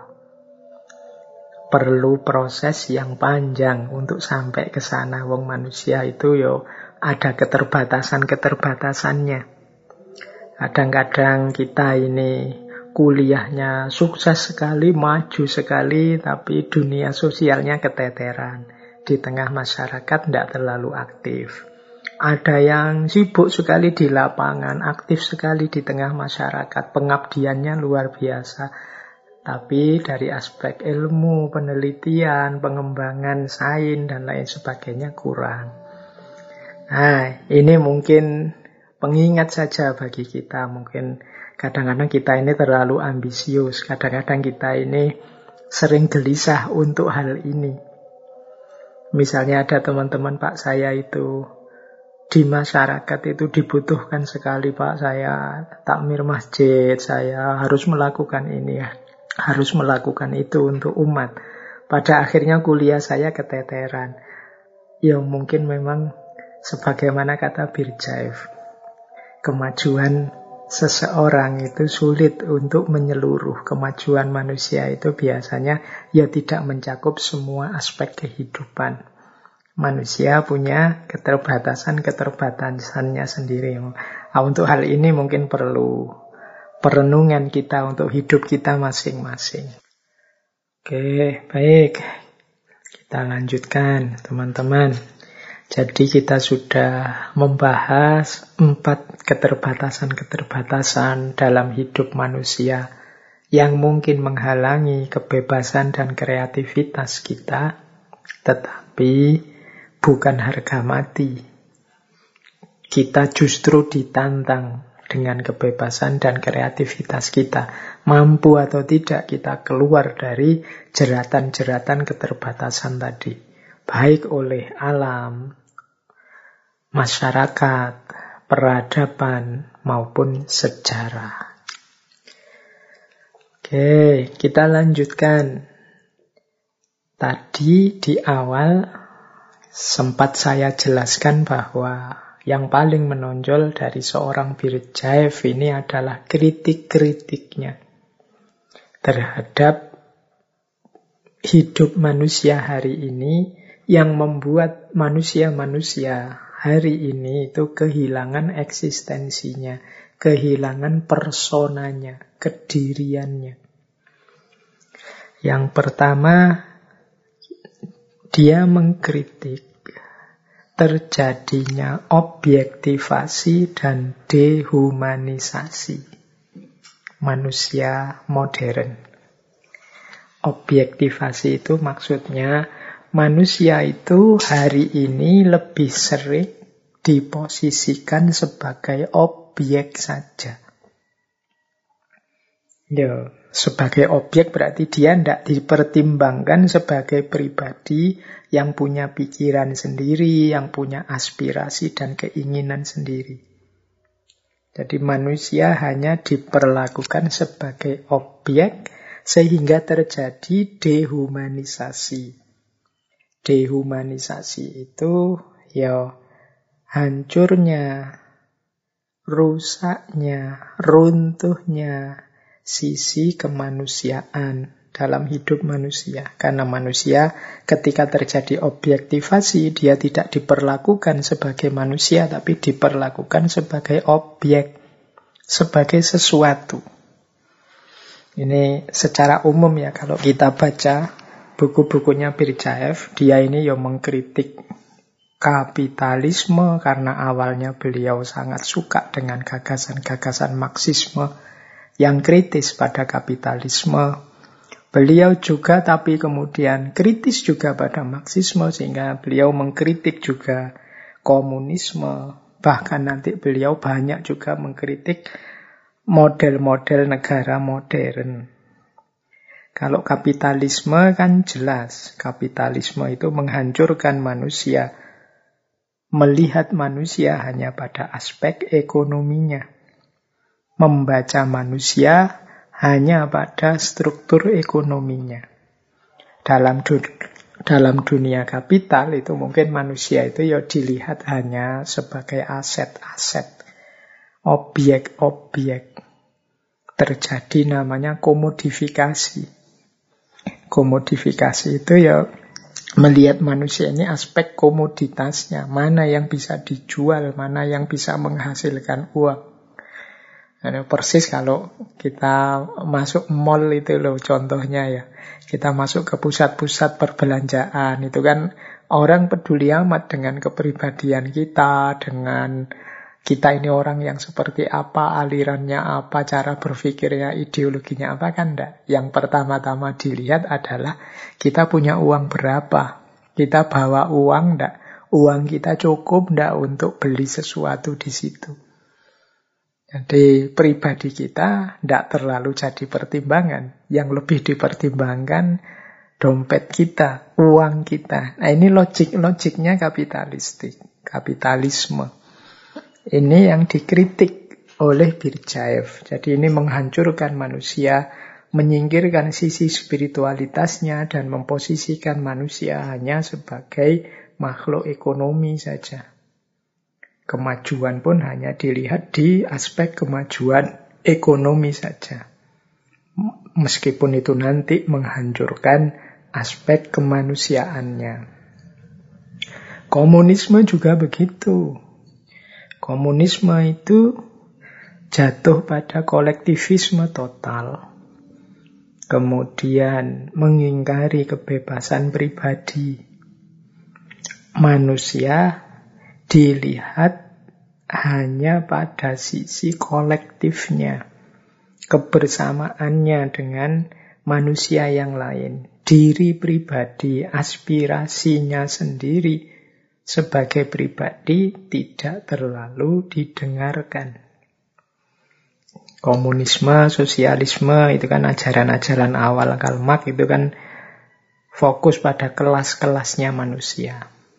Seolah-olah kalau sudah masuk kelas ini, itu ya pikirannya pasti begini atau harus begini. Kalau sudah masuk kelas itu, itu pasti begitu, harus begitu. Kalau sudah borjuis, harus begitu pikirannya, pasti dia begitu. Kalau proletar dan lain sebagainya. Ini namanya melihat manusia di aspek kolektifnya saja. Mengabaikan jati diri, pandangan-pandangan pribadi. Nah, terhadap negara juga begitu. Kata Berdyaev, negara apalagi, negara itu memperlakukan manusia secara anonim. Jadi pokoknya ya dianggap warga negara begitu saja, dianggap rakyat begitu saja. Tidak dianggap setiap orang sebagai pribadi yang unik, yang eksis dan bebas. Kata Berdyaev, negara itu menyatakan dirinya berdaulat dengan cara mengurangi atau merampas kedaulatan pribadi. Banyak hak-hak kita yang harus kita berikan pada negara. Ini kata Berdyaev ya. Jadi kita sendiri, suara kita sendiri yang tidak terlalu dipedulikan atas nama kedaulatan. Jadi kita kita dianggap anonim. Siapa kita, kemudian kita punya aspirasi apa, punya usul, punya pandangan apa, itu tidak terlalu dilihat. Itu dalam negara yang modern, tentu saja negara khususnya yang dibaca oleh Berdyaev.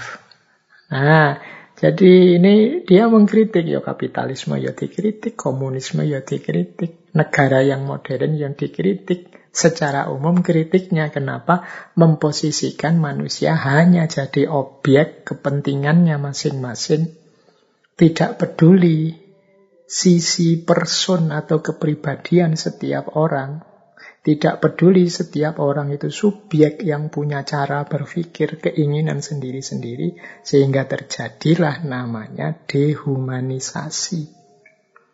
Dehumanisasi itu berarti ya manusia yang runtuh sisi kemanusiaannya. Jadi ini diantara kritiknya Berdyaev. Termasuk nanti, ini menarik saya bilang tadi ya, Berdyaev itu kadang ya mengkritik gagasannya sendiri kalau memang dirasa tidak pas. Ini bukan tidak konsisten, justru dia konsisten dengan paradigmanya sekaligus menyadarkan kita bahwa ya tidak selalu gagasan kita itu paling benar. Misalnya, dia juga meskipun sangat menomorsatukan kebebasan, kreativitas, kepribadian seseorang, dia mengkritik juga individualisme. Jadi dia tidak suka juga pada yang namanya individualisme. Individualis itu orang yang menganggap dirinya sendiri selalu benar dan mengabaikan kebebasan orang lain. Dia menganggap dirinya sendiri sebagai ukuran kebenaran segala sesuatu. Ini dia juga mengkritik, ini yang sering kita sebut anarkis.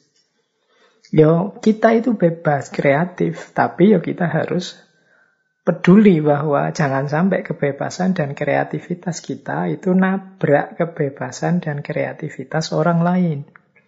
Kalau kita menganggap kita satu-satunya yang benar, kemudian segalanya kita ukur dari diri kita, itu kan, ini kan yang disebut individualisme. Ini juga bukan perilaku yang benar, kata Berdyaev. Jadi kita tetap harus menghargai kebebasan orang lain. Orang lain dengan perspektifnya sendiri, dengan ukurannya sendiri. Jadi personalisme bukan individualisme yang mementingkan diri sendiri atau menganggap dirinya sendiri pasti benar. Demikian juga dia pasti juga bukan kolektivisme, karena dalam kolektivisme ya orang kehilangan jati dirinya, kehilangan personnya. Kalau ini ya sama dengan gagasan sebelumnya. Jadi individu penting, masyarakat juga penting.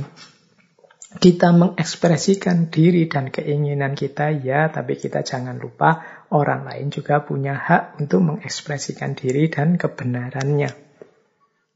Berarti apa? Yo, mari membangun tatanan masyarakat yang memungkinkan setiap orang mengekspresikan aspirasi, keinginan, dan tujuan hidupnya. Terus itu seperti apa, Pak? Apa ndak tabrakan? Apa ndak muncul masalah-masalah clash dan lain sebagainya? Nah, ini menariknya Berdyaev. Dia tidak tuntas membahas itu. Jadi dia lebih banyak mengkritisi ini, mengkritisi itu.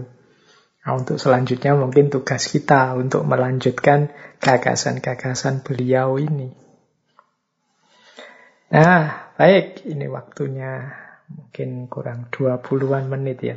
Kita tidak bisa nanti membahas panjang lebar tentang spiritualitas ketuhanannya. Tapi begini, ini saya ambil ya untuk menunjukkan betapa dia ini meskipun eksistensialis tapi sangat religius. Ini beberapa quotes yang saya ambil dari buku-buku beliau. Misalnya begini, God is mystery, a mystery toward which man transcends and with which he enters into communion. Tuhan adalah misteri. Satu misteri yang menjadi tujuan transendensi manusia. Dan dengan yang misteri itulah manusia menjalin hubungan. Nah, ini menarik ya pandangannya tentang Tuhan. Jadi dia mengakui Tuhan itu misteri. Jadi tidak terungkap sepenuhnya apa dan siapanya Tuhan. Itu kan namanya misteri. Tapi justru dalam misterinya Tuhan itu manusia menjadikannya tujuan transendensi dan menjalin hubungan dengannya. Jadi kan ada filosof eksistensialis yang lain, ya karena Tuhan itu susah dipahami atau tidak mungkin dipahami, ya ditinggal saja. Tapi justru kalau versinya Berdyaev, ya karena Tuhan itu misteri, manusia jadi tertarik untuk menjalin hubungan dengannya, bahkan melakukan transendensi satu perjalanan menuju dia. Menurut Berdyaev ya justru ini lebih manusiawi. Orang itu kan kalau berhadapan dengan sesuatu yang misteri, itu kan lebih tertarik, lebih penasaran. Untuk tahu, untuk dekat. Kalau Tuhan itu tidak misterius misalnya, sudah jelas apa-apanya, sampai detail misalnya, jangan-jangan nanti manusia itu bikin tiruannya. Melakukan, apa, membuat-buat sesuatu yang mirip-mirip dengan Tuhan, sehingga akhirnya ada ada Tuhan, tidak apa-apa, pakai ini saja selesai, misalnya begitu. Justru menariknya Tuhan itu karena dia misteri. Banyak hal yang kita tidak tahu, sehingga kita ingin menjalin hubungan, ingin dekat dengannya. Ini gayanya Berdyaev ya, mungkin bisa dipertimbangkan, ternyata ada cara berpikir seperti ini. Meskipun begitu, kata beliau, I am a believing free thinker. My thought is deeply rooted in an initial act of faith. Aku ini seorang pemikir bebas, tapi beriman. Pikiranku berakar sangat dalam pada tindakan beriman. Jadi, pemikir bebas, oke, okay, tidak apa-apa. Tapi aku tidak sekedar pemikir bebas. Kata Berdyaev, aku ini a believing free thinker. Pemikir bebas tapi beriman. Menarik ya istilahnya, a believing free thinker. Jadi justru dengan aku berpikir bebas. Ketika aku berpikir bebas itu pikiran-pikiranku itu diawali dari tindakan beriman. Jadi diawali dari percaya, kemudian berpikir. Maka kata beliau selanjutnya, God is the meaning of human existence. Manusia itu adalah menemukan makna eksistensi dirinya saat dia mengakui adanya Tuhan. Karena Tuhan adalah meaning of human existence. Kalau manusia menghayati dirinya secara mendalam, di satu sisi hidupnya yang tadi kan ada sisi spiritualitas, dia akan mengakui adanya Tuhan. Bahkan kalau tentang kebebasan tadi, dia menyatakan life in God is freedom. Jadi life in God is freedom. Hidup dalam Tuhan itu berarti kebebasan. Atau kalau bahasa lebih mudahnya ya, kita bisa menomorsatukan Tuhan, hidup sepenuhnya menuju Tuhan kalau kita bebas. Kalau kita tidak bebas, kita masih terbelenggu oleh banyak hal duniawi Yang duniawi itu mungkin pikiran-pikiran kita, lembaga-lembaga yang kita ikuti, kemudian ideologi-ideologi yang kita percaya, itu berarti kan kita belum bebas sepenuhnya. Iya, kita sulit untuk sampai pada Tuhan. Karena ya pada akhirnya kita akan berhenti di sana. Berhenti pada yang menghalangi kebebasan kita. Ya bisa pikiran, bisa ideologi, bisa lembaga, dan lain sebagainya. Maka kata Berdyaev, life in God is freedom. Hidup dalam Tuhan, hidup yang beriman itu berarti bebas. Iman kok tidak bebas, ya kemungkinan kita terjebak pada otoritas-otoritas yang bukan Tuhan. Makanya tadi dalam sejarah hidup beliau, beliau kan sempat dihukum, diasingkan, dipenjara di Siberia karena mengkritik ortodoksi agama. Nah, jadi ini beberapa mungkin kalau ada waktu kita perdalam bagaimana konsep Tuhan menurut seorang eksistensialis. Karena waktu kita terbatas. Baik, untuk menutup sesi kita malam hari ini, saya ada beberapa quotes dari Berdyaev. Ini mungkin menarik. Ini melanjutkan tadi pembahasan-pembahasan.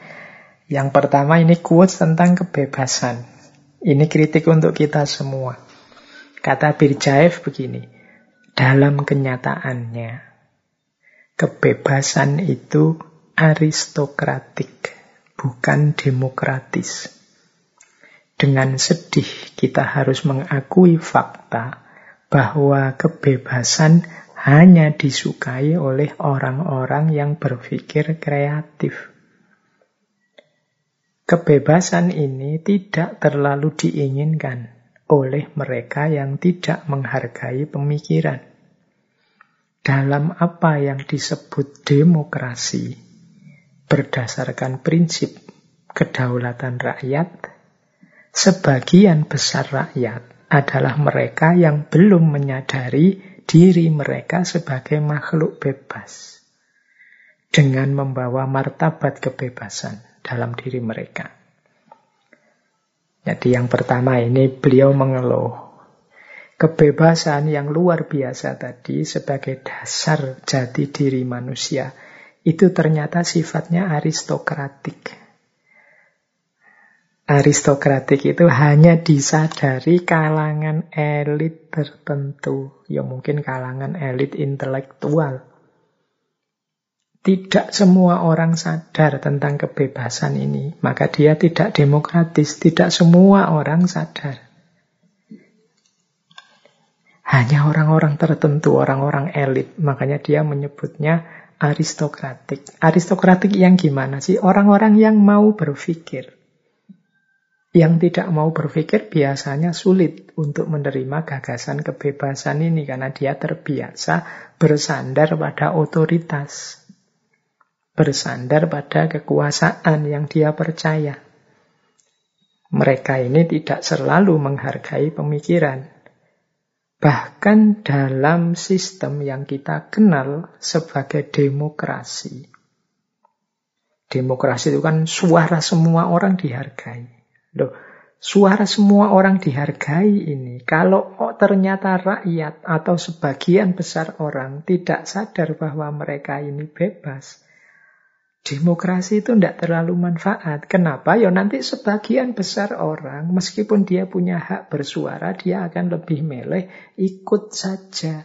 Entah ikut orang tertentu, kelompok tertentu, partai tertentu. Jadi, kenapa bisa begitu? Ya karena orang tidak sadar tentang kebebasannya, tentang martabat kebebasan yang ada dalam dirinya. Itu kan sering saya ilustrasikan kan kadang-kadang orang itu kalau tidak punya kesadaran kebebasan ini dibebaskan sekalipun dia tanya. Kadang-kadang ada panitia yang ngundang saya untuk ngisi-ngisi kajian itu. Terus eh, mereka tanya, Pak Faiz enaknya temanya apa ya Pak? Terus saya jawab, yo bebas aja lah mas, monggo tema yang diinginkan apa. Tapi yo mereka terus jawabnya, wah saya manut sajalah pak, apa yang diinginkan Pak Faiz. Jadi bola, anggap aja gini kayak orang sepak bola ya, namanya kebebasan itu saya lempar ke mereka, dikembalikan lagi pada saya. Kenapa begitu? Mereka masih belum menghayati benar makna kebebasan ini. Wong mereka bebas kok ngambil tema apa saja yang dianggap penting, tapi kemudian lebih meleh bersandar pada yang dia percaya. Ya dalam hal ini dia percaya pada otoritas saya. Nah ini salah satu contoh bahwa ternyata kebebasan itu seperti kata Berdyaev aristokratik, hanya dimiliki elit tertentu. Dia tidak demokratis yang disadari oleh semua orang. Demokrasi kan tidak terlalu fungsi kalau tidak semua orang sadar kebebasan dirinya. Nah, maka terakhir ini kalimat terakhir ya. Oleh karena itu, kata Berdyaev, pendidikan menuju kebebasan adalah sesuatu yang ada di depan kita. Berarti memang masih perlu pendidikan-pendidikan yang membuat orang sadar tentang kebebasan. Dan untuk hal ini tidak akan bisa dicapai dengan terburu-buru. Ayo pelan-pelan saja. Jadi dengan sistem yang benar, yang membuat orang sadar kebebasannya dan sadar tanggung jawabnya. Baik, jadi itu satu quotes yang memperjelas lagi meskipun kebebasan itu penting, ternyata ya dalam prakteknya tidak semua orang sadar. Nah, kemudian ada lagi ini kalimat yang menurut saya nyambung dengan tadi kritiknya pada manusia modern.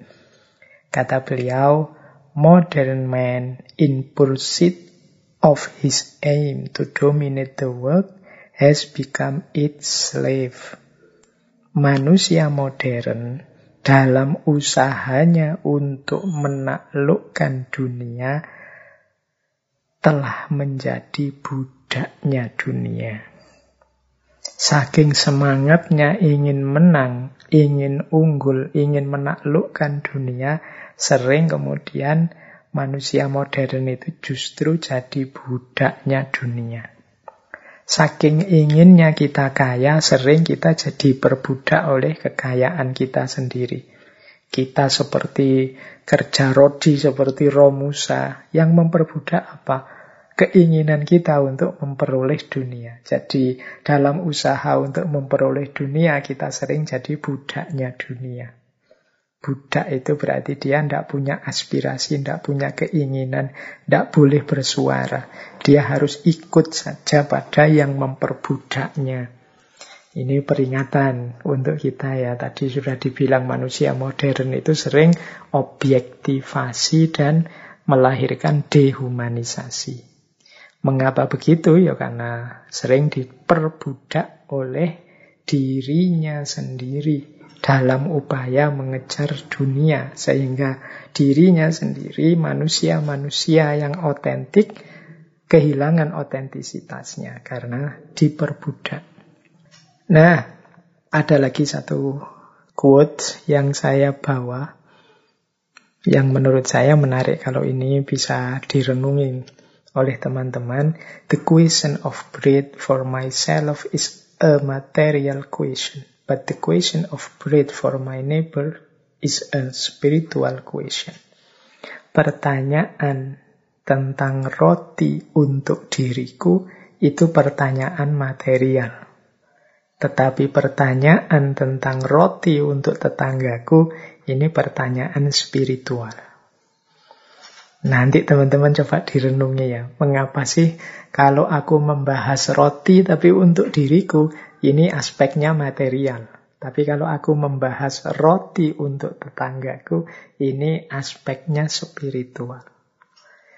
Baik, ini agak sufistik ini. Saya tidak menjelaskan, coba teman-teman menangkap visinya dari quotes ini. Karena waktu kita terbatas. Nah terakhir, ada satu kalimat dari Berdyaev, ini kalimat saat beliau menjelang meninggal. Jadi sebelum meninggal beliau sempat menulis kalimat seperti ini. Ini teman-teman silahkan direnungi ya. Beliau nulis begini. Saya bukan guru kehidupan. Saya bukan ayah dari tanah air. Saya bukan gembala. Saya terus menganggap diri saya sebagai seorang pemuda, bahkan seorang anak. Ini adalah usia abadi saya. Nah, kalimat yang pertama, saya bukan guru kehidupan, bukan ayah tanah air, bukan gembala, itu dengan kata lain, yuk, saya bukan guru kehidupan, itu saya bukan filosof, bukan gurunya banyak orang, bukan guru bangsa, apalagi ahli agama. Gembala itu kan konotasinya ke ahli agama.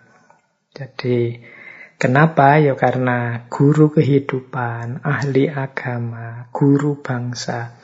Ini kan orang-orang yang dipandang paripurna. Orang-orang yang dianggap sudah tuntas ilmunya, sudah tuntas pengabdiannya. Tapi, kata Berdyaev, saya terus menganggap diri saya seorang pemuda, bahkan seorang anak. Jadi beliau merasa sampai tua pun aku ini aktivis. Sebagaimana kegiatan aktivisme beliau sejak mahasiswa sampai di D O. Bahkan aku ini masih anak-anak. Dengan segala karakter anak-anak dan segala keistimewaan gaya anak-anak.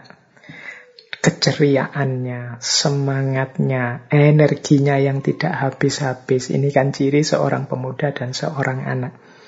Padahal ini beliau sudah tua menjelang meninggal. Tapi beliau merasa, aku ini masih muda, bahkan masih kanak-kanak. Berarti apa? Aku masih semangat kok. Aku masih punya energi banyak untuk kuberikan. Untuk mewujudkan ideal-ideal dalam hidupku. Kata Berdyaev, ini adalah usia abadi saya. Jadi meskipun umurku tambah, sekarang sudah tua, mungkin tidak lama lagi meninggal, tapi aku masih merasa sebagai anak muda, bahkan sebagai anak-anak. Berarti apa? Tapi aku masih semangat, masih bergelora, masih bergairah untuk berjuang sesuai garis berpikir dan garis ideologi yang beliau miliki.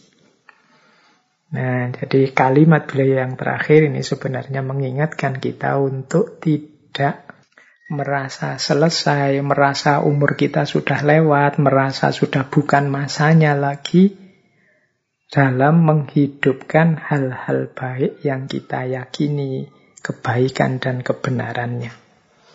Jadi kalau urusan menegakkan yang benar, yang baik, yang saya yakini, aku tetap seorang pemuda. Seorang yang punya energi banyak, seorang yang tidak kekurangan daya dan semangat untuk berjuang. Ini adalah usia abadi saya. Baik, saya kira itu teman-teman ya tadi penutup dari Berdyaev. Kalimat beliau sebelum meninggal. Insya Allah minggu depan kita tutup sesi eksistensialis dengan Viktor Frankl.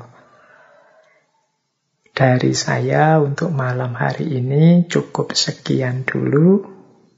Kurang lebihnya mohon maaf. Silahkan dicerna, diambil yang sesuai dan manfaat. Tinggalkan yang tidak cocok, tidak nyambung, tidak relate. Tidak ada gunanya untuk kehidupan teman-teman, karena setiap gagasan selalu pasti ada kurang dan lebihnya. Saya akhiri sekian. Wallahul muwaffiq, wallahu a'lam bissawab. Wassalamualaikum warahmatullahi wabarakatuh.